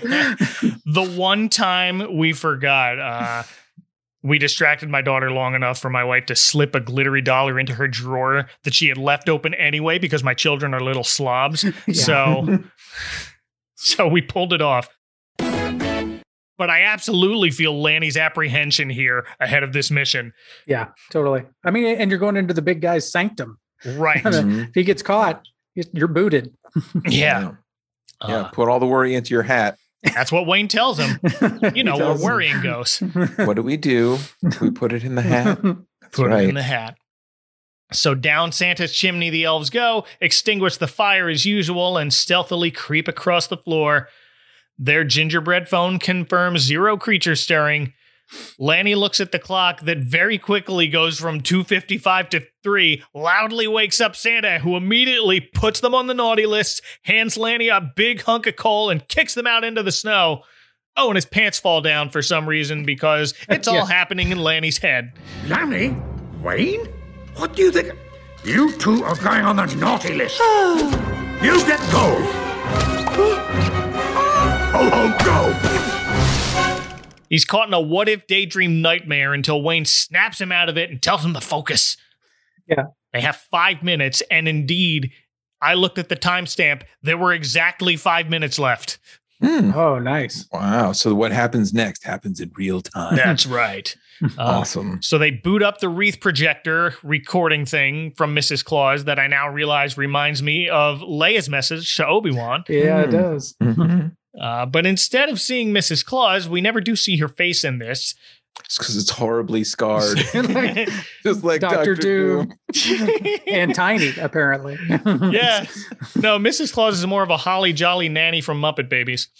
Uh, yes, that is exactly what you. uh, we get a visual of one of those lovely little ceramic Christmas trees that sits on Santa's shelf and is secretly a puzzle that, when all the layers' most festive sides are facing out, opens a chamber on Santa's desk that reveals a big red switch button that lowers the desk, sleeping Santa in his chair included, to his top secret underground workshop. So we get another awesome big red button. Yes. Mm. That tree puzzle was Lanny's hat at the end of the last one. Yep. Mm. And I love the overly complicated do the tree, pop the button, push the button, then everything goes down. I love that you have to do like five steps to finally get in there. I love that. Uh, yeah, is this the closest that the franchise gets to being like Saw, where you have to like solve the puzzle? Solve the puzzle. If you want to hope to escape with the prize, Oh. you've lived your life recklessly helping children. Now it's my turn. It's, a, it's jingle saw. oh dear. well, this this underground workshop looks amazing, but in a dad's garage sort of way. totally. That's exactly what it looks like. This man cave. Yeah. The note that I took uh, as we entered into the workshop was a workshop full of Easter eggs, none of which I will research. so, so Mike, Found a few. any any interesting Easter eggs that we see? They walk past at one point like a dragon. They also take a lingering glance at the green jacket hanging Yes. in the glass. That was the one. He's got like a green Father Christmas coat, which I liked. Yeah. Is that supposed to be the green coat from the um, Mickey's Christmas Carol? Might have been The- the Ghost of Christmas Present Yeah. coat Oh, because yeah, like yeah. that character constantly wears that green. I Yeah. think Father Christmas used to wear green like that until Coca-Cola, had to ruin everything. exactly. Um, Yeah. and he keeps his suits in little glass chambers like old Batman outfits. yeah, that's what it is. Their own their own lighting and everything. Yeah, Totally. There's like a memorial case of like his sidekick that, that the oh, Joker Oh, no. kills next to it. It's just like a bloody little. It'd be like if we had a room and like, oh, yeah, that's my old Batman shirt and it's hanging in its own little case. And that's that's my old concert shirt from Van Halen 84. And it's Yep. laying tattered in this glass column. Perfectly preserved from that night. Yeah. I mean, I I have to say, like, if I ever had a jersey that I got like a my favorite ball player to actually sign, Yeah. I might actually like hang it up and frame it, like not not you know unheard of. Yeah. but yeah, to have it like full like that, maybe. Not. I got a signed baseball from Bob Feller, uh, who is no longer with us, but he he was a Hall of Famer. And so you put a little coat on it and like put it up in the stands. No, because the last time I moved into this house, like it got loose and it it is not well preserved. I'm bad at preserving things like that. My dad's great. My dad has so many signed things. I can't get one signed ball and keep it in decent shape. Mhm. Yeah, my wife got me a little little uh, show and tell. My wife got me a, a ball signed by uh, my favorite Met, uh, Dom Smith. Nice. Uh, so I got this thing for it because I'm like, I'm not losing it. I'm not. I'm, Yeah, I do have a ball of Mike Schmidt that I preserved a lot better than the Bob Feller one. But that was after we moved, so we haven't had to move again. but yeah, but if I got like a Dom Smith game worn jersey, I might just like put it on a rack, Sure. like in a glass case with Yeah. a single spotlight on it. Every day, my wife would be like, "Are you going to take that down?" Because we have a very small apartment. We don't have the room for this. Oh, S- Santa's got a whole backlit shelf of snow globes. He's got a big nutcracker in the back. There's a slot car racetrack on the floor. Yeah. Mhm. That is pretty awesome. But my favorite thing is the overhead train track stringed with lights. Yep. I want one of those. Yeah. I absolutely want a hanging train track. Yeah. Oh. I do have a track, a small track that goes around the Christmas tree. I got that for my 40th birthday. Uh, it's not a big set, but it goes around the tree, and it's a Disney one with Mickey and his pal. So, so I love it. It goes around the actual tree, not just on the bottom. It just goes around the actual tree, or is it no, just it around goes the- around the bottom. Oh, okay, okay, okay. yeah, I know. would I was like, that's amazing. Yeah. it, it wins its way up and then just falls it falls top. down and then starts again. Well, they find the wooden box right where Mrs. Claus says it is, among what she calls a giant pile of manly clutter. Correct explanation. Is either of you the proud owner of a giant pile of manly clutter? No, my clutter is definitely not manly. Yeah. yeah, I don't know if I'd call my piles of clutter manly. It's mostly just stuff I didn't feel like finding a place for yet. Yeah. it- Yeah. I agree. I mean, like within view, I have a stack of like uh, Star Trek comics, Dungeons and Dragons books, and uh, a couple of models from American Chopper. one of which has been signed by uh, the, the the crew. Nice. But yeah, I don't think I like. I I mean, a motorcycle is probably as close as I get to manly clutter. but, no. Yeah. And then like Gundams galore around here. Yeah. So no. The box is right in the center of this particular pile, which is made up of other bigger boxes. So to retrieve it, the elves have to do a maneuver called the old gift exchange, in which they swing back and forth. One of them grabs the wooden box and the other replaces it with a different box of equal or similar size. And it works. Perfectly. it works perfectly. It's like the second uh, time they've done the um, Raiders of the Lost Ark switch. They Yeah. Oh, with, yeah. uh, Yes. That's true. Yeah. Uh, But like the Raiders of the Lost Ark switch, it pushes one of the other boxes in the corner just enough to push a button on the wall, which happens to be the on switch for the train set. And the train hits Wayne and he's knocked out and onto the back of it. and he dies. And, And that's he the dies. end Credits. of the series. Can you believe it, Credits. kids? The end. so now Lanny has to run after the train along the ceiling. Lanny's fireman carrying the body of Wayne. Uh, the boxes in the front of the train getting pushed by it and in danger of falling right on Santa as it passes.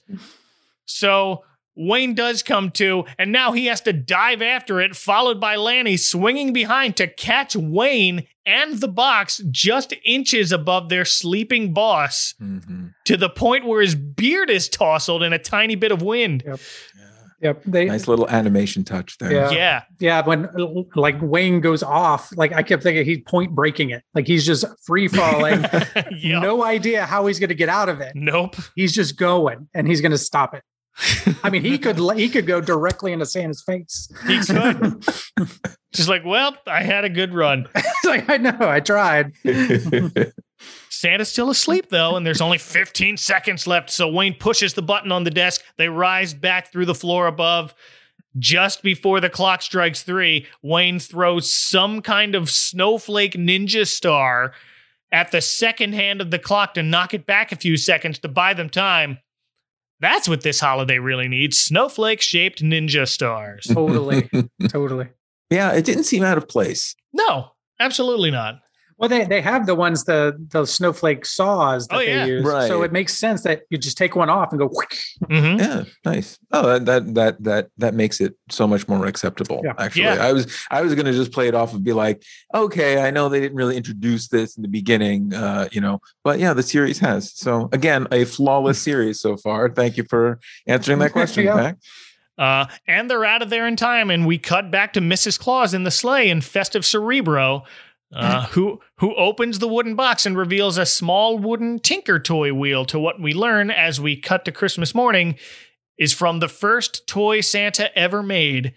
It's a cute little wooden ducky on wheels. Merry Christmas, sweetheart. Oh my.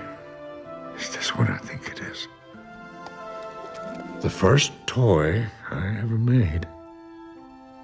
Thank you.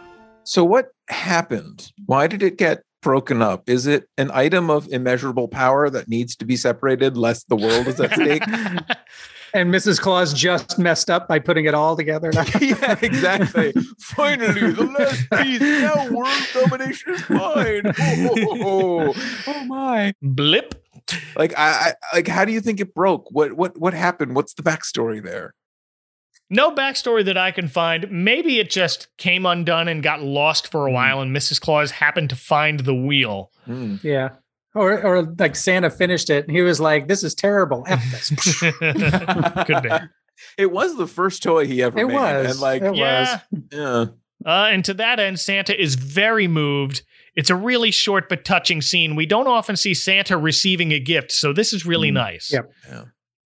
And we, we were talking about i mean, you were you were about to mention that they hadn't introduced these snowflake ninja stars, but as they leave his office, uh, Wayne throws like an incendiary Christmas ornament that lights the fire, which I we hadn't I, had we seen that before? Did- No, we we have because when Oh, they have we? do the when they showed Oh, us when in they the go first back one up. when they go Oh, back up they go they back up, drop they and, showed it. and it goes They did yeah. it. Okay. All right. Yeah, leave the fire unattended overnight. Yeah. Yeah. Exactly. That's a great idea. Not that smart. Stop doing that, TV. Fire is completely safe. It could be That's left right. unattended for hours. For hours. Especially magical fire. Yeah, That's why it's magical fire. right. There's about a dozen or so elves watching as Santa opens the gift, including a couple of coal elves, one of whom we'll meet in a bit. He makes a cameo here that we didn't even know was a cameo. Uh, but Lanny congratulates Wayne on a mission accomplished. But Magee's a bit disappointed because she had told Wayne earlier if anything happens to you, I call dibs in your snowmobile. Mission accomplished, partner. I really wanted that snowmobile. But nope, mm-hmm, they got out all right, and that's it for Operation Secret Santa. Woohoo. Short and sweet. Yeah. Yep. In, a, in the best way possible, though. In the best way possible. Yes. Mhm. This is the sort of thing you'd see them throw onto Disney Plus now, and I hope they do. I Mm. hope we get a return to this series Yeah. like they're doing maybe just a really short five minute dealies, Yeah. like what they did with I Am Groot and Baymax recently. Yeah. Right. And they did with uh what was the thing from Toy Story? The fork guy, spork? Mm, Forky mhm. asks a question. Yeah. Oh, my kids love Forky asks a question. Yeah, I know that like mine did too. But uh, like that's totally you could totally make stuff like that for Prep and Land. You could. Yeah. After these messages, we'll be right back.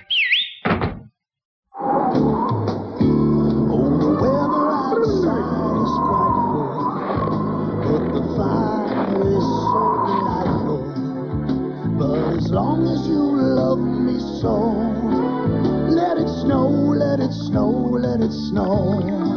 Nothing melts away the cold like a delicious hot bowl of Campbell's soup. Let it snow, let it snow.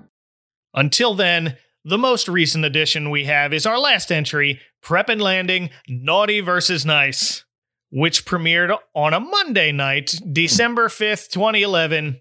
But once again, right after a Charlie Brown Christmas, Mhm. which means we're in Hat Trick Town. Trick. Mhm. I was born in a hat trick town, raised on the Warrego. Nice. Happy Trails, classic film jerks. Uh, yeah, what does it say about me? The way you said "Hat Trick Town," that, the the song did leap into my head that they play for that. Boy, they really have me trained. Totally. well, well, and it's elves, so we really are in Hat Town, and it's soon to be Helmet Town. But let's not get ahead of ourselves. The opening is very similar to the first, but this time it's to the tune of Bing Crosby and the Andrews Sisters singing Santa Claus is Coming to Town. And instead of Timmy's small suburban street where no one decorates, we open on a big snowy cityscape that is not identifiably New York, but you know. Big city, USA, where business happens. yeah. The top of this city's tallest building has lights shaped like a Christmas tree hanging down from its spire. I wonder why the Empire State Building hasn't done that. Mm. It looks neat. It's a great idea. so I- It's a great idea. Yeah. I think uh, you know at the end we return to that, and I just think it just looks so great. Uh, does. and, and I would love to see that on an actual like side of a building, right? Yeah. and I would love to also scale it and jump from one to the That's next. right. Like like, like help. Maybe New York's like there's only one tree in this city that matters. and Hawkeye broke it. Uh, and we zoom in on a nicely and simply decorated brownstone where again the fireplace is extinguished. But not by Prep and Landing, it's the Coal Elf Brigade. So I have a question about this. Yeah. Uh, so like this is kind of like ties into my question about Santa being all seeing and all knowing. So what's the timeline like here? The coal elves are they sent in first? Have has Santa already judged this person to be on the naughty list? It sounds like it. And then they send the coal elves in, or are they going in because they're inspecting and they're also like writing things down? It seems like they're taking notes and then leaving coal immediately upon judging the house uh, coal worthy. So where does Santa enter into in, in- into all of this? Like I don't know if he does anymore. Maybe he used to, but now his elves kind of have things Yeah. under control. So I don't know where Santa comes into it. The machine is taken over at this point. Uh, That's right. But you're right. He like he, you think he would maybe he's judged them naughty, and then the coal elf brigade shows up and only confirms the judgment. That's what I thought. okay.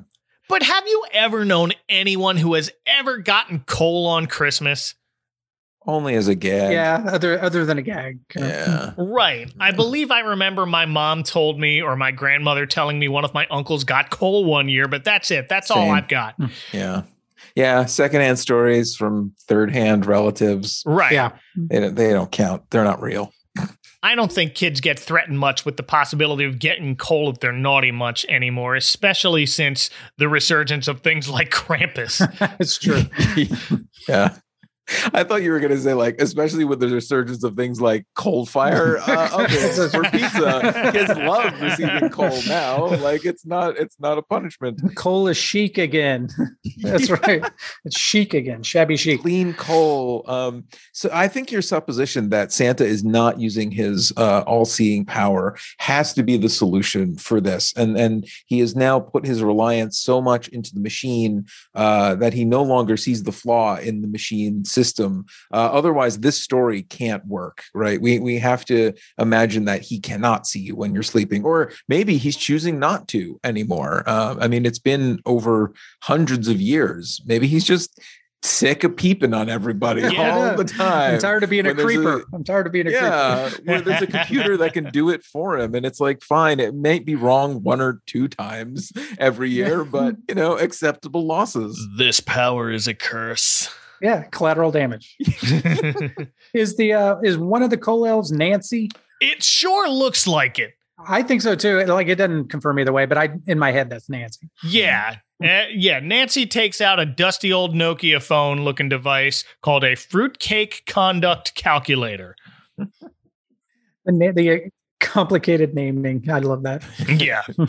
they just call it the fruitcake. It's it's their answer to a BlackBerry. It looks like, uh, and we see their headlamps shine on various signs that we're in a naughty kid's house. Like there are crayon drawings on the wall and a broken lamp that's just left on the floor on Christmas Eve. so did these just happen? Like, like Yeah, I don't know. There's a less than stellar report card that the kid's parents still hung on the fridge. on the fridge. yeah. Celebrate mediocrity. As the Right. shame fridge. Look, you look at this every time you go for milk. fridge. That's right. Yeah. The bottom the bottom door is shame and the top is success. the coal elf sends a ping back to headquarters to confirm the naughty kid. One guy at a computer checks it, another guy behind him seconds so he can be marked as checked twice. So they send the okay back to the coal elves, whose conduct calculators double as a festive label maker. And now I need my phone to do that too. yeah, that was pretty cool. It prints try harder next year on a red ribbon. They gift wrap the lump of coal and hope that rehabilitates the kid.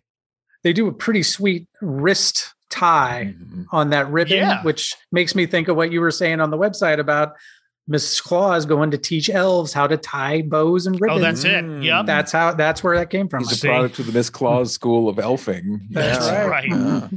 Uh, Part of the machine, man.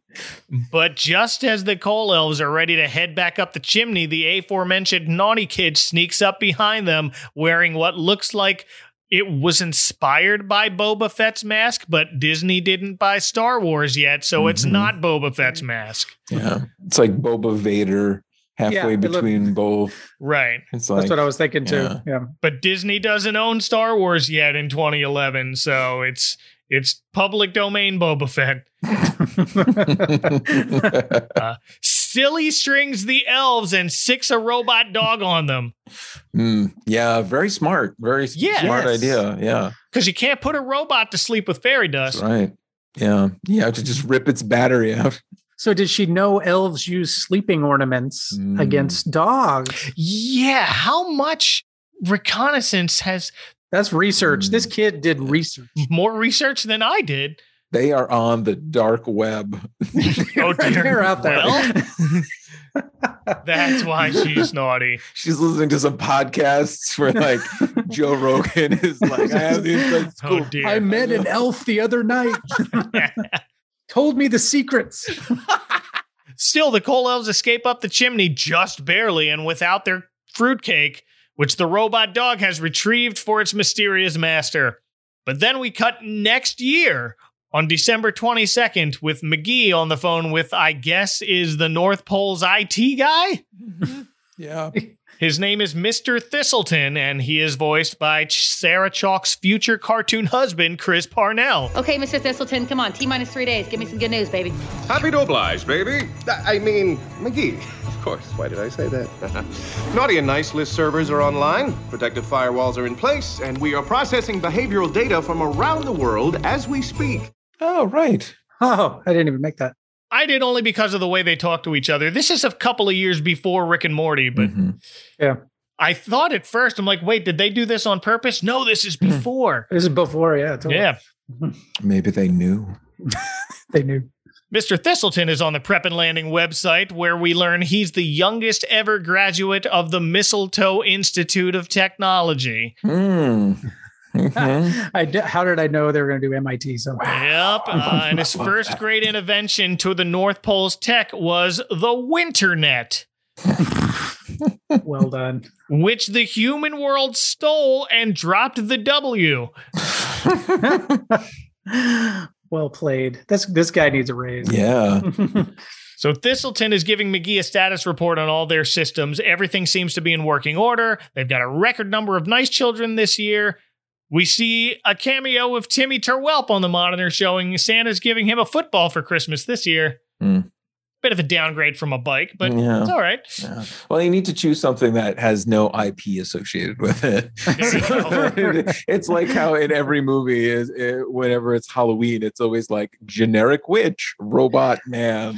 like, yeah. Well, I wondered. I wondered this. So like, it it gives him a football, which seems kind of kind of generic, but there's also another Easter egg to a Christmas story, Mhm. which he wanted, Yes. which the Santa tried to give him a football. Mhm. Yeah. Oh, good call. So I was wondering if that's what it was, what it was calling to Mm. about the football. With just, you're right. A, it's generic, but also it's kind of a callback to the Right. Christmas story. Yeah, footballs are very Christmassy. Very super Christmas. But as another elf is processing more kids on the nice list, a red image of our helmeted naughty kid appears on her monitor Mm-hmm. because that's what happens when you're hacked. That's right. Mhm. The lights go out in the workshop and all the machinery stops for a brief second eh, before turning back on again. And it looks to most like a brief hiccup, but Thistleton recognizes there's a real threat here and some kid is being very naughty. Someone is being very naughty. Was 2011 the the peak year for segways? Is that why that's in here? Was that around the Segway Uh, year? Might have been. Might have been a few years before, but I mean, I was wondering because I was watching it this time. It's like there's that's a very specific decision to have to be Yeah. on a Segway. that se- I'm thinking about it because I think they that's when uh, the theme park tours on Segway were really big when I was still going to Disney. That's Hmm. right. Well, the uh, in, in inception uh, for the company was 2001. Wow. Uh, let's look at the products. Self-balancing scooter. Um, there's not a lot of good information here. Yeah. It's, it seems to be right around that time. So it makes sense here that Thistleton's riding one. Well, I mean, it's definitely at around the time where uh, there are a lot of um, easy indicators that someone is a geek and, and that there's a lot of like tech centric geek language coming into so it's kind of just like shorthand for this guy's a geek you put him on a Segway in the same way that uh the little kid's uh screen name is jingle smell 1337 Yes. I, I don't know how well everyone remembers that in 2011 we all thought Leet Speak was the coolest. Leet speak. Like, one three three seven. I'm Leet L E. the leadest of all the jingle smells. Yeah, That's right. So I, I just think they were just like grasping at all of that like True. internety stuff that everyone was bandying about, like the the beginning of memes being thrown around and and segues and stuff. So just, uh, yeah, kind of No, that makes sense. Yeah. And then we cut to Wayne going car shopping, or should I say snowmobile shopping. And he's very interested in a shiny green model made by Natale, which is the Italian word for Christmas. uh, written here in the Ferrari logo font. I enjoyed that reference. Yeah, that was nice. nice. And he wants him to take out the passenger seat. I love that. yes. yeah, he asked that when Lanny stops in. yeah. Hands full of wrapped gifts and invites Wayne to come trim the tree with him and his family. Wayne declines as politely as Wayne knows how. I'm heading home to trim the tree with my family. You want to come? Uh, thanks, Lanny, but this new Natale is all the family I need. It's a turbo. Hey, you think you can take out the passenger seat?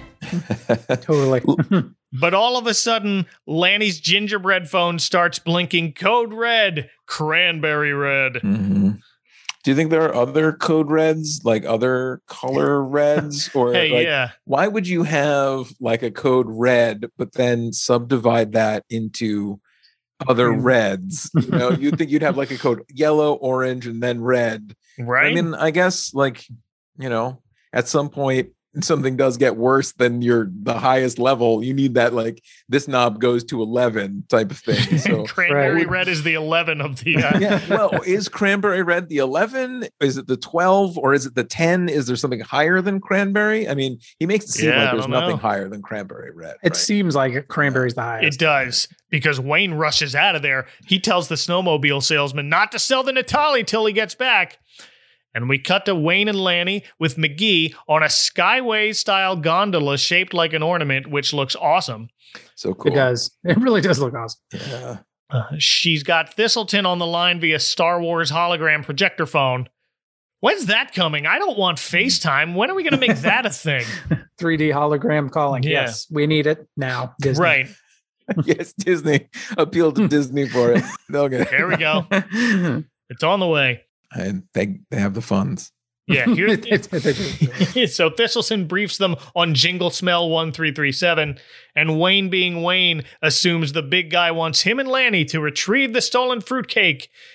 And yes, but with help from what Magee calls a naughty kid field expert, and then pieces out before Wayne realizes she's dropped them off in the coal district. Mhm.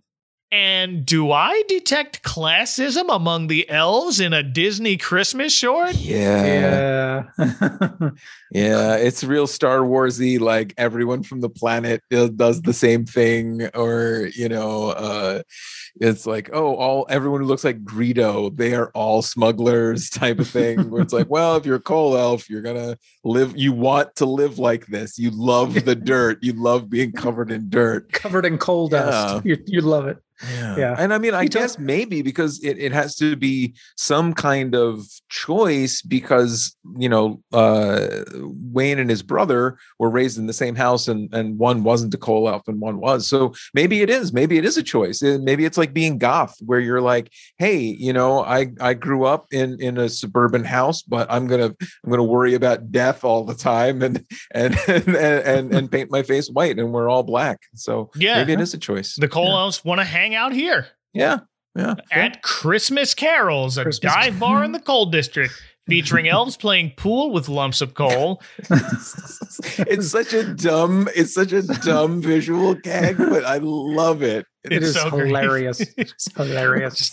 Because that's the first thing they cut to is just this lump of coal on a table, and then we realized, oh, they're playing pool with it. That's adorable. then we show pickaxe throwing. They have a mechanical reindeer buck. yes. And a jukebox playing Naughty Naughty Children by Grace Potter and the Nocturnals. Naughty, naughty children, better start acting nice. Written and recorded for this special. Wow. Oh, okay. I didn't know that. Christmas Carol is the big burly lass behind the bar. Takes a shine to landing. That's right. The Prep and Landing website tells us not much is known about Carol. Some elves say she arrived at the North Pole after fleeing her distant homeland due to a doomed romance. Whoa. That's the most information we get about Christmas Carol. this dude writing this Winterpedia is insane. I oh. mean, either they're the, the most creative person or they're they like literally are They're just- insane. yeah. And they really believe what they're writing. they do. well, we'll move on to the next one because he's 15 minutes late, but in with a jingle bam. Jingle mm. bam! Rides our mystery field expert. It's Wayne's little brother Noel. How's everybody doing? Noel? And Noel's website bio says he's fond of his jingle gel hair cream, which keeps his magnificent head of hair lustrous and luscious, uh, and holds the record for Carol's mechanical reindeer at nine hours, 16 minutes, and 43 seconds. Wow. All right, Noel. Oh no. Noel is voiced by Rob Riggle as himself. totally playing himself. This is the character I thought the first couple times I watched it, it was Bill Paxton playing this guy. Like literally, I was like, "This is Bill Paxton." I didn't even look it up. That's how confident I was it Yeah. was Bill Paxton. Until finally, I was like, "Wait, wait, that doesn't sound right." And I looked it up. I'm like, "Oh," and then it makes so much sense. Uh, Rob Riggle, yeah, he is channeling his inner Chet. totally. Uh, Wayne, of course, is distraught to have to discover their field expert as his younger, tougher, and louder brother, and even more distraught that Noel just drove into the bar in the Natale Turbo snowmobile Wayne wanted to buy. Yep. It's a turbo. Yeah. It's a turbo. It's a turbo. Turned on the old Noel charm. and like for, for like such a big burly elf, Carol seems pretty benign. You know, it's just like, "Sorry about the mess." It's just like, Eh, whatever, whatever. Yep. not the worst she's seen. Mm-mm. Yeah. She knows Noel, so it's probably not the worst. You're right. Yep. well, we cut to Wayne, Lanny, and Noel meeting up with their transportation, and since it's a top secret mission, we get to see Thrasher again, yes. Yes. who's apparently old buddies with Noel, who's brought him some candy canes. Hey, Bambi! Oh, brother. I told you if I ever saw you again, I'd put your head on my wall. You hairy tub of cookie dough. Give me one good reason why I shouldn't destroy you.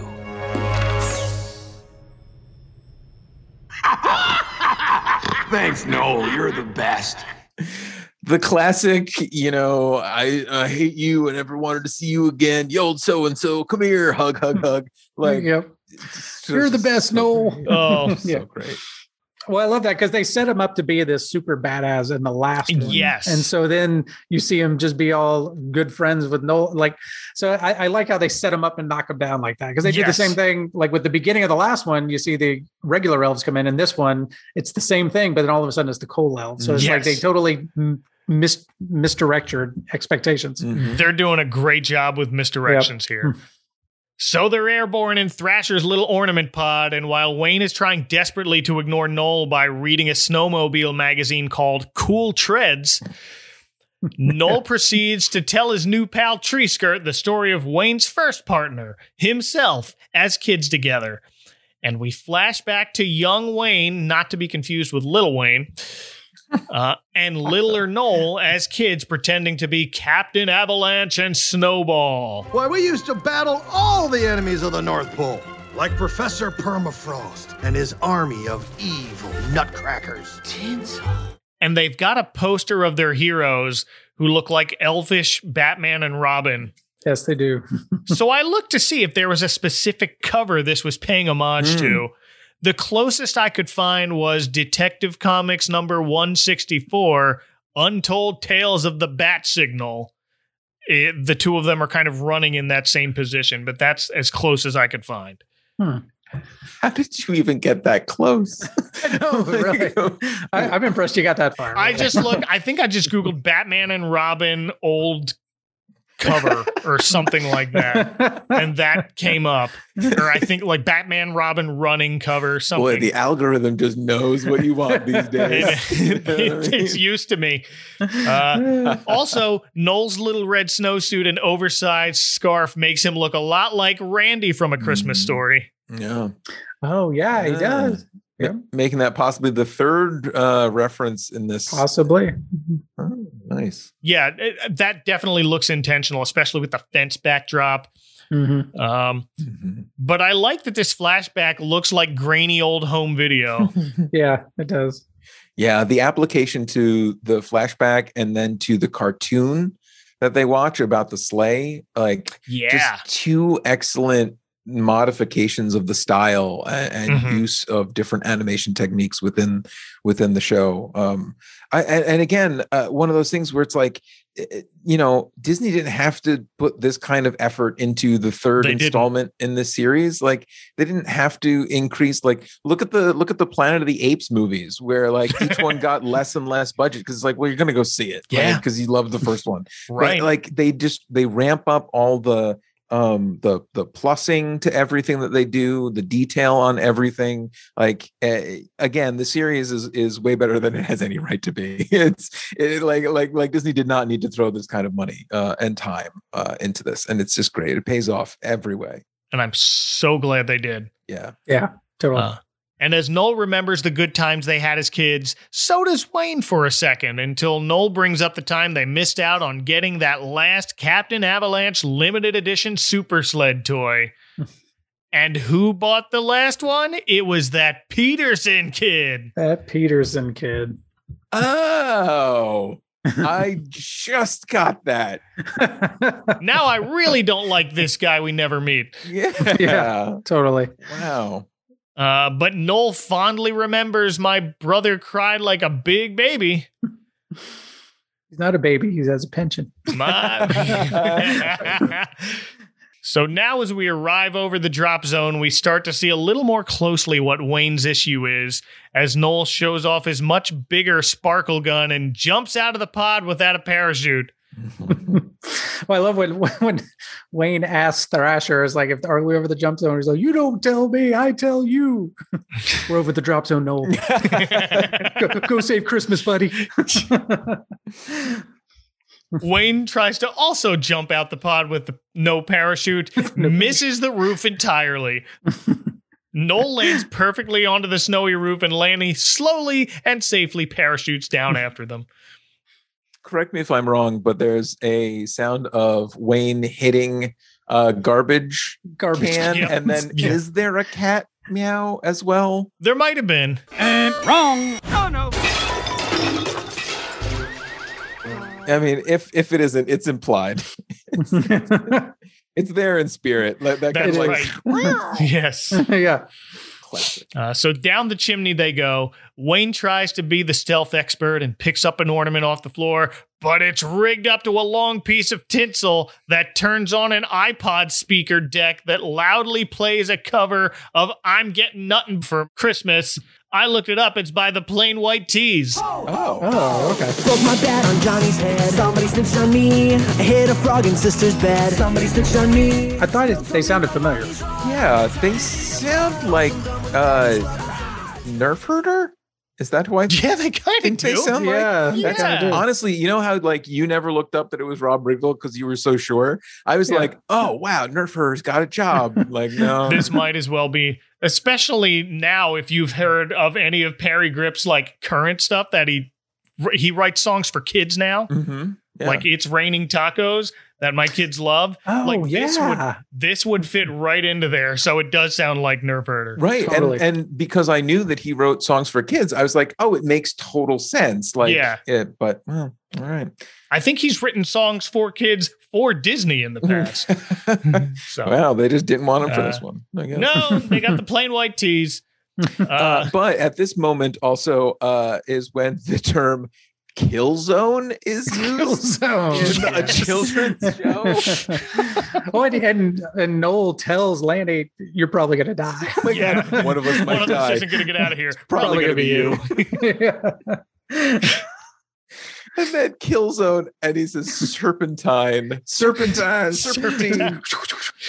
Love it. Uh, not many kid shows have the guts to put a kill zone into it. Nope. Nope.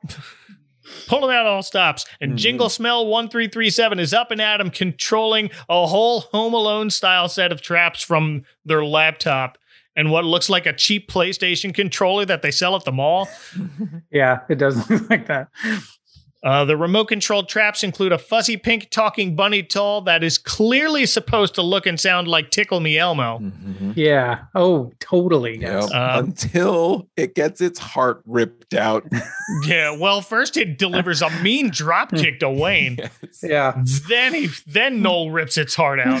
heart out. And it like and, it screams a primal scream. Ah. it doesn't it say like uh bunny loves you Yeah. isn't that like how it goes out too? Something like that. Something like that. holy crap grim Bringing it. Uh, meanwhile, Lanny nervously heads into Jingle Smell's room to go after the fruitcake. Goes to hit the masked figure sitting at the computer with sparkle ornament, but it's a decoy. And the sleeping dust explodes in Lanny's face. He drowsily looks up at his attacker, Jingle Smell, who turns out to be a naughty little girl in Disney princess jammies. Named Grace Goodwin. So, your friends?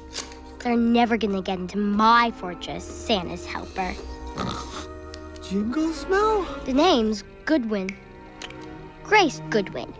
Now give me the password so I can access the database. She is voiced by Emily Alyn Lind, who earlier that year in 2011 was in the Leonardo DiCaprio movie J. Edgar as Shirley Temple. oh Huh. wow okay Uh, she was later on the show Revenge in flashbacks as the younger version of Emily hmm. VanCamp's character. And she's currently on the Gossip Girl reboot. Hmm. I didn't know that. Neither Grace did I. Goodwin made it hmm. made it made it good for her She did. Made, made it good. She got a good win. Yep. Uh, Grace tapes Lanny to the wall with several dozen to and from stickers. yeah. so great also tapes her door shut, but little does she know Wayne and Noel have snuck through the air ducts Die Hard style. Yeah. Totally. Grace reveals she's trying to hack into Santa's database to take her name off the naughty list because, according to her, she's not the naughty one. It's her baby brother Gabriel who's asleep in the next room. Yeah, again, leading credence to the my my new theory that uh, Santa has just given up his ability to be all seeing and all knowing. Yeah. uh, because surely Santa would know about a sibling in a house. he would. No. Right? He's Like, outsourced that job. Yeah, Yep. yeah. They say AI is only as smart as the people that program it, and so Yep. I guess I mean, yeah. you programmed by dumb old elves. That's what you Dumb get. old elves. They don't a, a, an AI that doesn't know about siblings. Yeah, yeah, she claims her little brother Gabriel ripped apart her favorite stuffed animal, and then when they went to the mall to ask Santa for a new one, baby Gabe just kept crying, and they had to leave before she could even sit down on his lap. And during this flashback, there's a blink and you missed it cameo of the next kid in line. It's little computer animated Ralphie Parker. Mm-hmm. And the little kid in the aviator hat. Yeah, too. with the ear flap and the goggles Yeah. behind him. Yep. And the Ralphie kind of gives like a side eye, like like creep, It's like, like this hate creep. that kid. Yeah, Yep. it's great. So that's three. That's all three that I've noticed. so that far. yeah, that's all I I got too. Uh, This mall Santa's a lot more mellow than the one Ralphie usually sees. that's, that's true. Tried a different mall this time. That's right. uh, so that's why she says she needs the password. And a still dazed Lanny tells her, maybe you need to say the magic word. And sure enough, the very insecure password to Santa's naughty and mm-hmm. nice database for the entire world is please. Yeah. Yeah. Yeah. No leet speak there. Just, no. Yeah, like no password requirements, no like No- required letters, wild special cards, characters. No. Nothing. Such bad cybersecurity. Yeah, because naughty, but well, to Grace's point, naughty kids never say please. Mm. Well, maybe if they've never seen Jurassic Park. That's true. Uh, uh, so you're saying that uh, Nedry uh, programmed the cybersecurity for the North Pole? Could have been. That would have been amazing. That would have been amazing if popped up the head from the Segway guys, like ah, ah, ah. Meanwhile, Nedry is like putting elf embryos into a barbasol can. I want an elf Wayne Knight now. Yep. Yes. totally. I was just gonna say it's interesting that Lanny doesn't get fully knocked out by the sleeping ornament. Mm. Like it kind of just makes him drunk. No, just gets him loopy. Yeah. Yeah, just makes him kind of drunk. I always thought that was kind of interesting. Or maybe c- because we cut to commercial when it first hits him, and then the next thing we see when we come back is he's taped to the wall. So maybe Yeah. it did for a bit, and then he's coming too. That's true. Different metabolisms, you know. Uh, yeah, he's a skinny dude. You know, a tranquilizer that'll knock a horse out just gives you a fine trip for a couple hours as a human. that's- I don't is know that for true. I don't know that for sure. I heard I heard stories in college about that. I, kids don't take horse tranquilizers. Yeah, just gives Lanny the munchies. Yeah, That's right. Uh, meanwhile, Noel has gone in and is now hiding under the bed amidst some familiar looking stuffed animals, including Mickey Mouse. And I also saw Nessie from another 2011 Disney short, The Ballad of Nessie. Are you familiar with that? Is that the dragon? Uh, That's the dragon. It's the Loch Ness Monster. okay. So what year was that, did you say? It's 2011, same year. It's on Disney Plus. Hmm. It's called The Ballad of Nessie. It's traditionally animated. Yeah. Uh, it was uh, it was in theaters in front of the Winnie the Pooh movie. You know, because that dragon or Nessie is the same outline that I thought I saw in the workshop that I Oh, could have been because this is the same Ah. team doing this, right So maybe they're doing a Pixar thing like that, right and Uh, because it was like an outline, I wonder if it was like, oh, we're working on this thing, let's put it in there as Yeah. like a silhouette. Sure. Okay. Interesting. Huh. Yeah, The Ballad of Nessie. It's a story about the Loch Ness monster, narrated by Billy Connolly. Oh wow. Yeah, it's cute. So Grace gets in, changes her status to nice, and starts to celebrate while Noel's about to sneak up and sleep dust her. But a jealous Wayne grabs his big brother's big sparkle gun thing, saying it's his mission, and that blows their cover. And he gets blown back into her makeup thing or the glitter Yeah, yeah. crafty thing. so now Grace and Noel have this tug of war struggle with the fruitcake phone, which they inadvertently send flying out the window. It goes far. I mean, It does. It goes Yeah. into the road.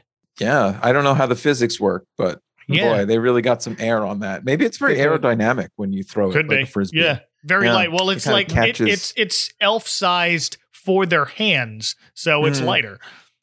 Yeah. But Noel goes out and gets it. Immediately calls Magee to report mission accomplished, and she mentioned, "Hey, you'll probably get Elf of the Year for this." Before hanging up to take another call.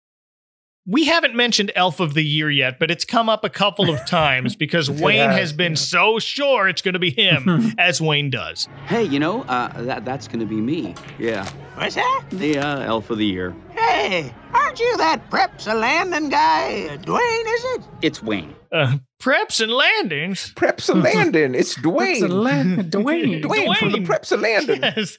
Nobody Old- listens to me. the old man at the bar. We missed the old man at the bar. He doesn't have a profile on the website. Oh, he should, Should have. have. on the I mean, he should have the longest of them. He He's should. probably Yeah. seen- he's probably seen a lot. yeah. Uh, but now that Noel excitedly tells Wayne he might be Elf of the Year, a thing he didn't know existed, Wayne snaps. Hey, if this is about Dolores, I told you I never saw the mistletoe. It's about Dolores, it's about the turbo, it's about all of it! But it's been so great being together on this mission. This mission is a disaster! I didn't want you along, I never wanted you along! I wish I never had a brother! And if you didn't catch it before with Grace talking about her little brother, it's definitely noticeable now. Yep. I really like this uh living in your brother's shadow or constantly feeling like underserved by your brother. Yeah. Like it, it's a cool thing. And then how it mirrors with Grace and her brother, uh, Gabe, is just how they did this was really nice. Mhm. Starts angrily throwing snowballs at him and stuns him after shouting, I wish I never had a brother, which mm-hmm. Grace also hears as she runs outside. And then they team up and they say, Yeah, crisscross, I'll kill your brother, you kill mine. we both get away with it. It becomes a wildly different story. Strangers in the snow.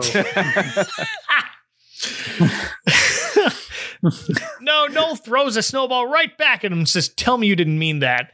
Then says his whole life he's looked up to Wayne as his hero until now. And he takes out a present he's been saving for Wayne, angrily tosses it to him before walking away. And inside is the Captain Avalanche super sled toy. Where do you where do you think Noel found that super sled since they sold out? Like Elf, Elf Bay. Elf Bay.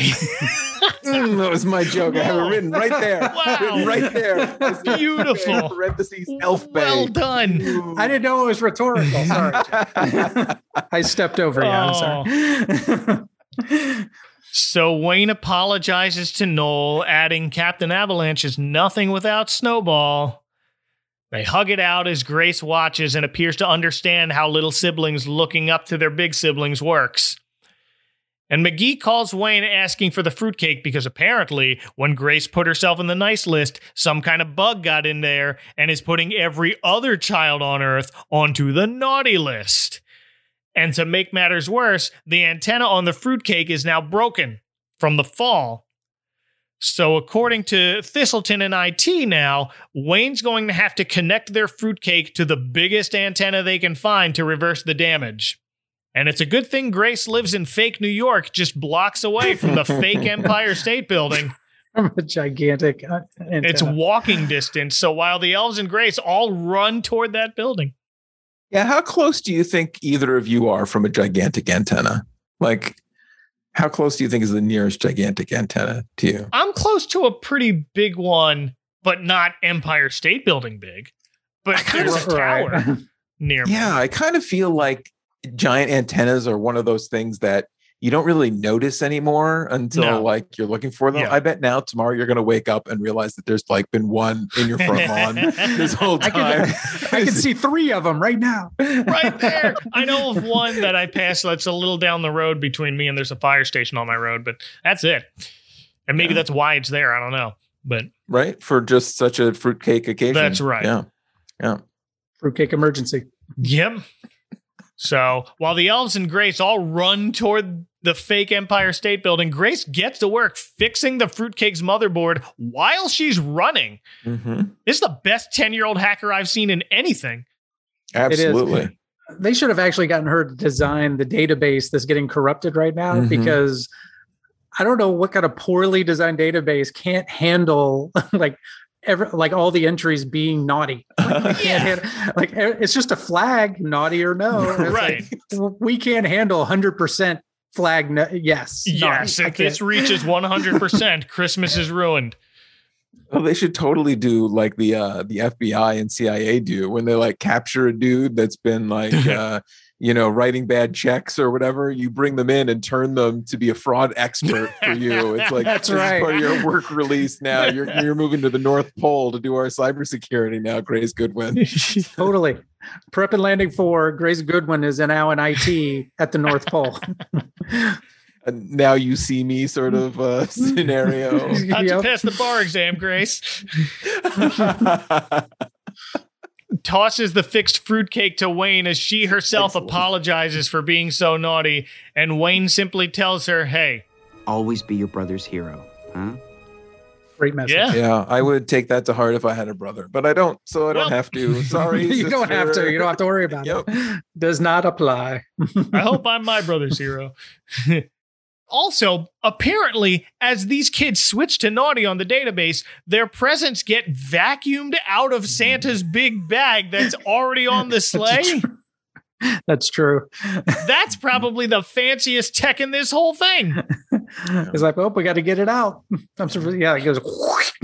Yeah, you don't want to load up presents that you're not going to deliver. I mean that that increases Yeah. fuel cost. You know, like it throws off the whole algorithm of delivery. Yeah. So yeah, you got to take them out. We do. Yep. Yeah. So it's a race to the top for Wayne and Noel, but there's a gate in the way of the antenna that they can't fit through.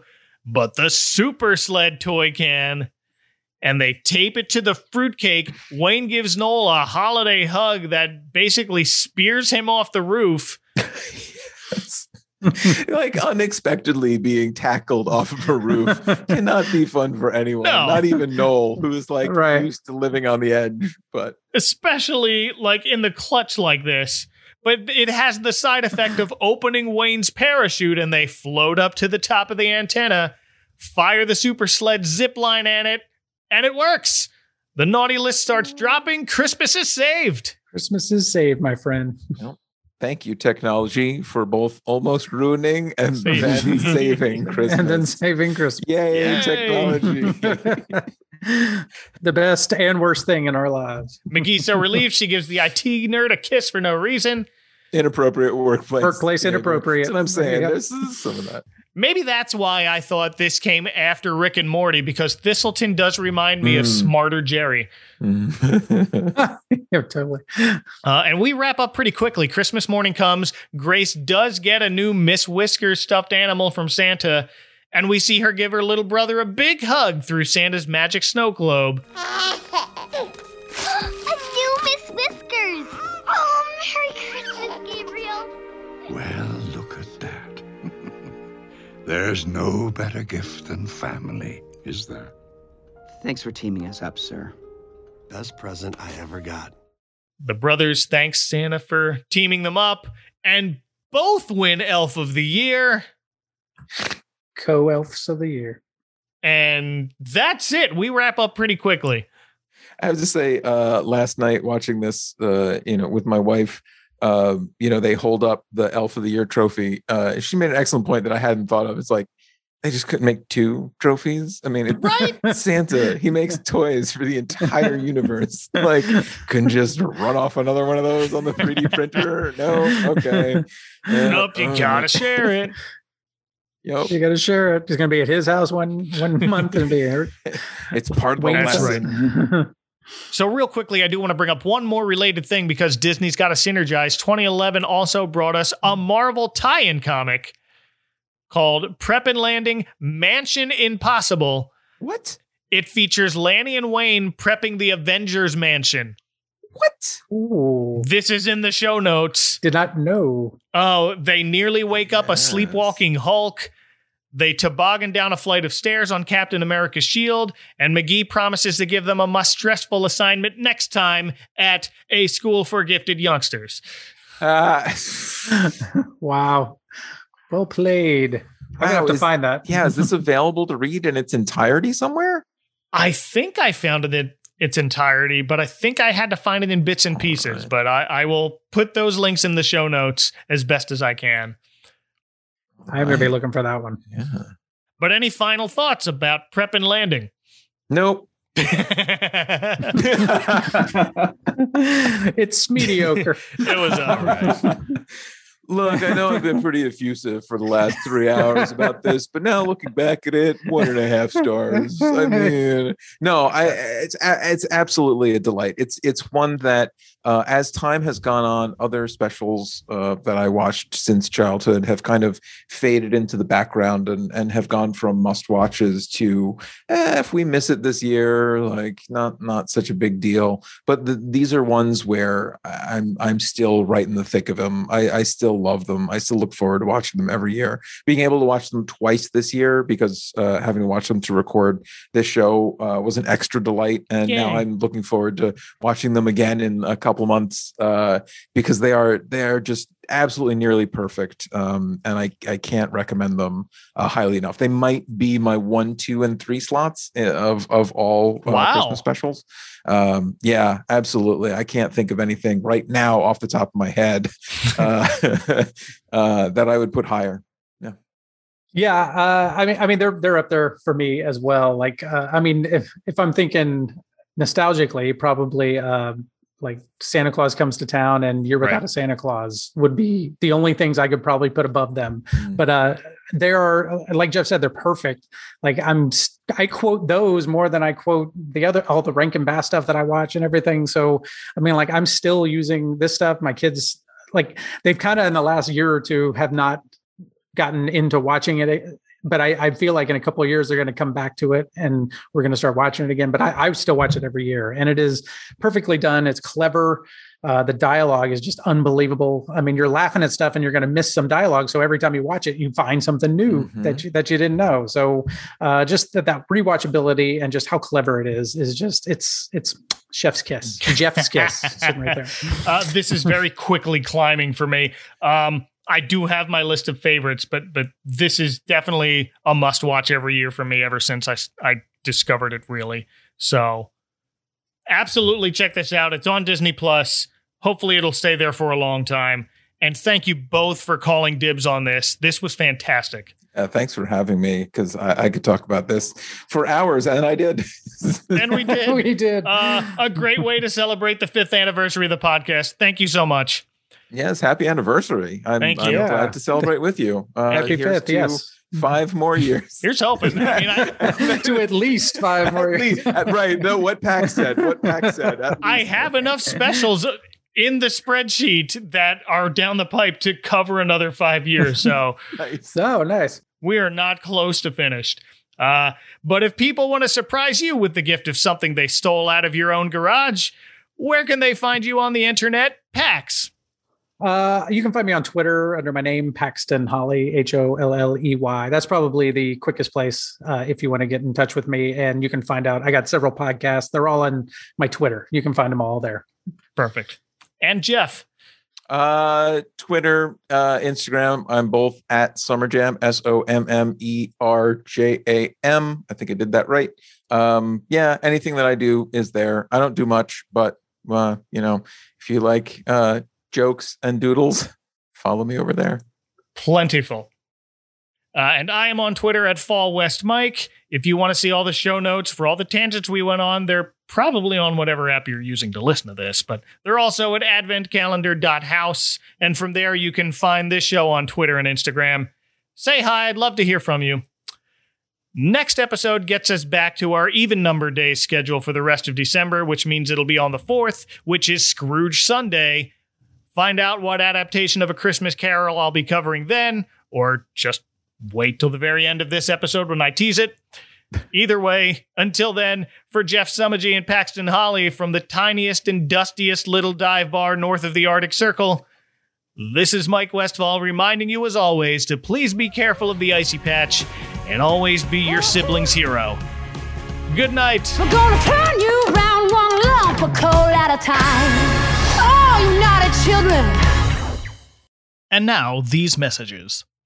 When you think of Christmas music, you think of the three C's Crosby, Cole, and Carey. And I'm here to tell you there's a fourth C that should be on your Christmas list this and every year Clarkson.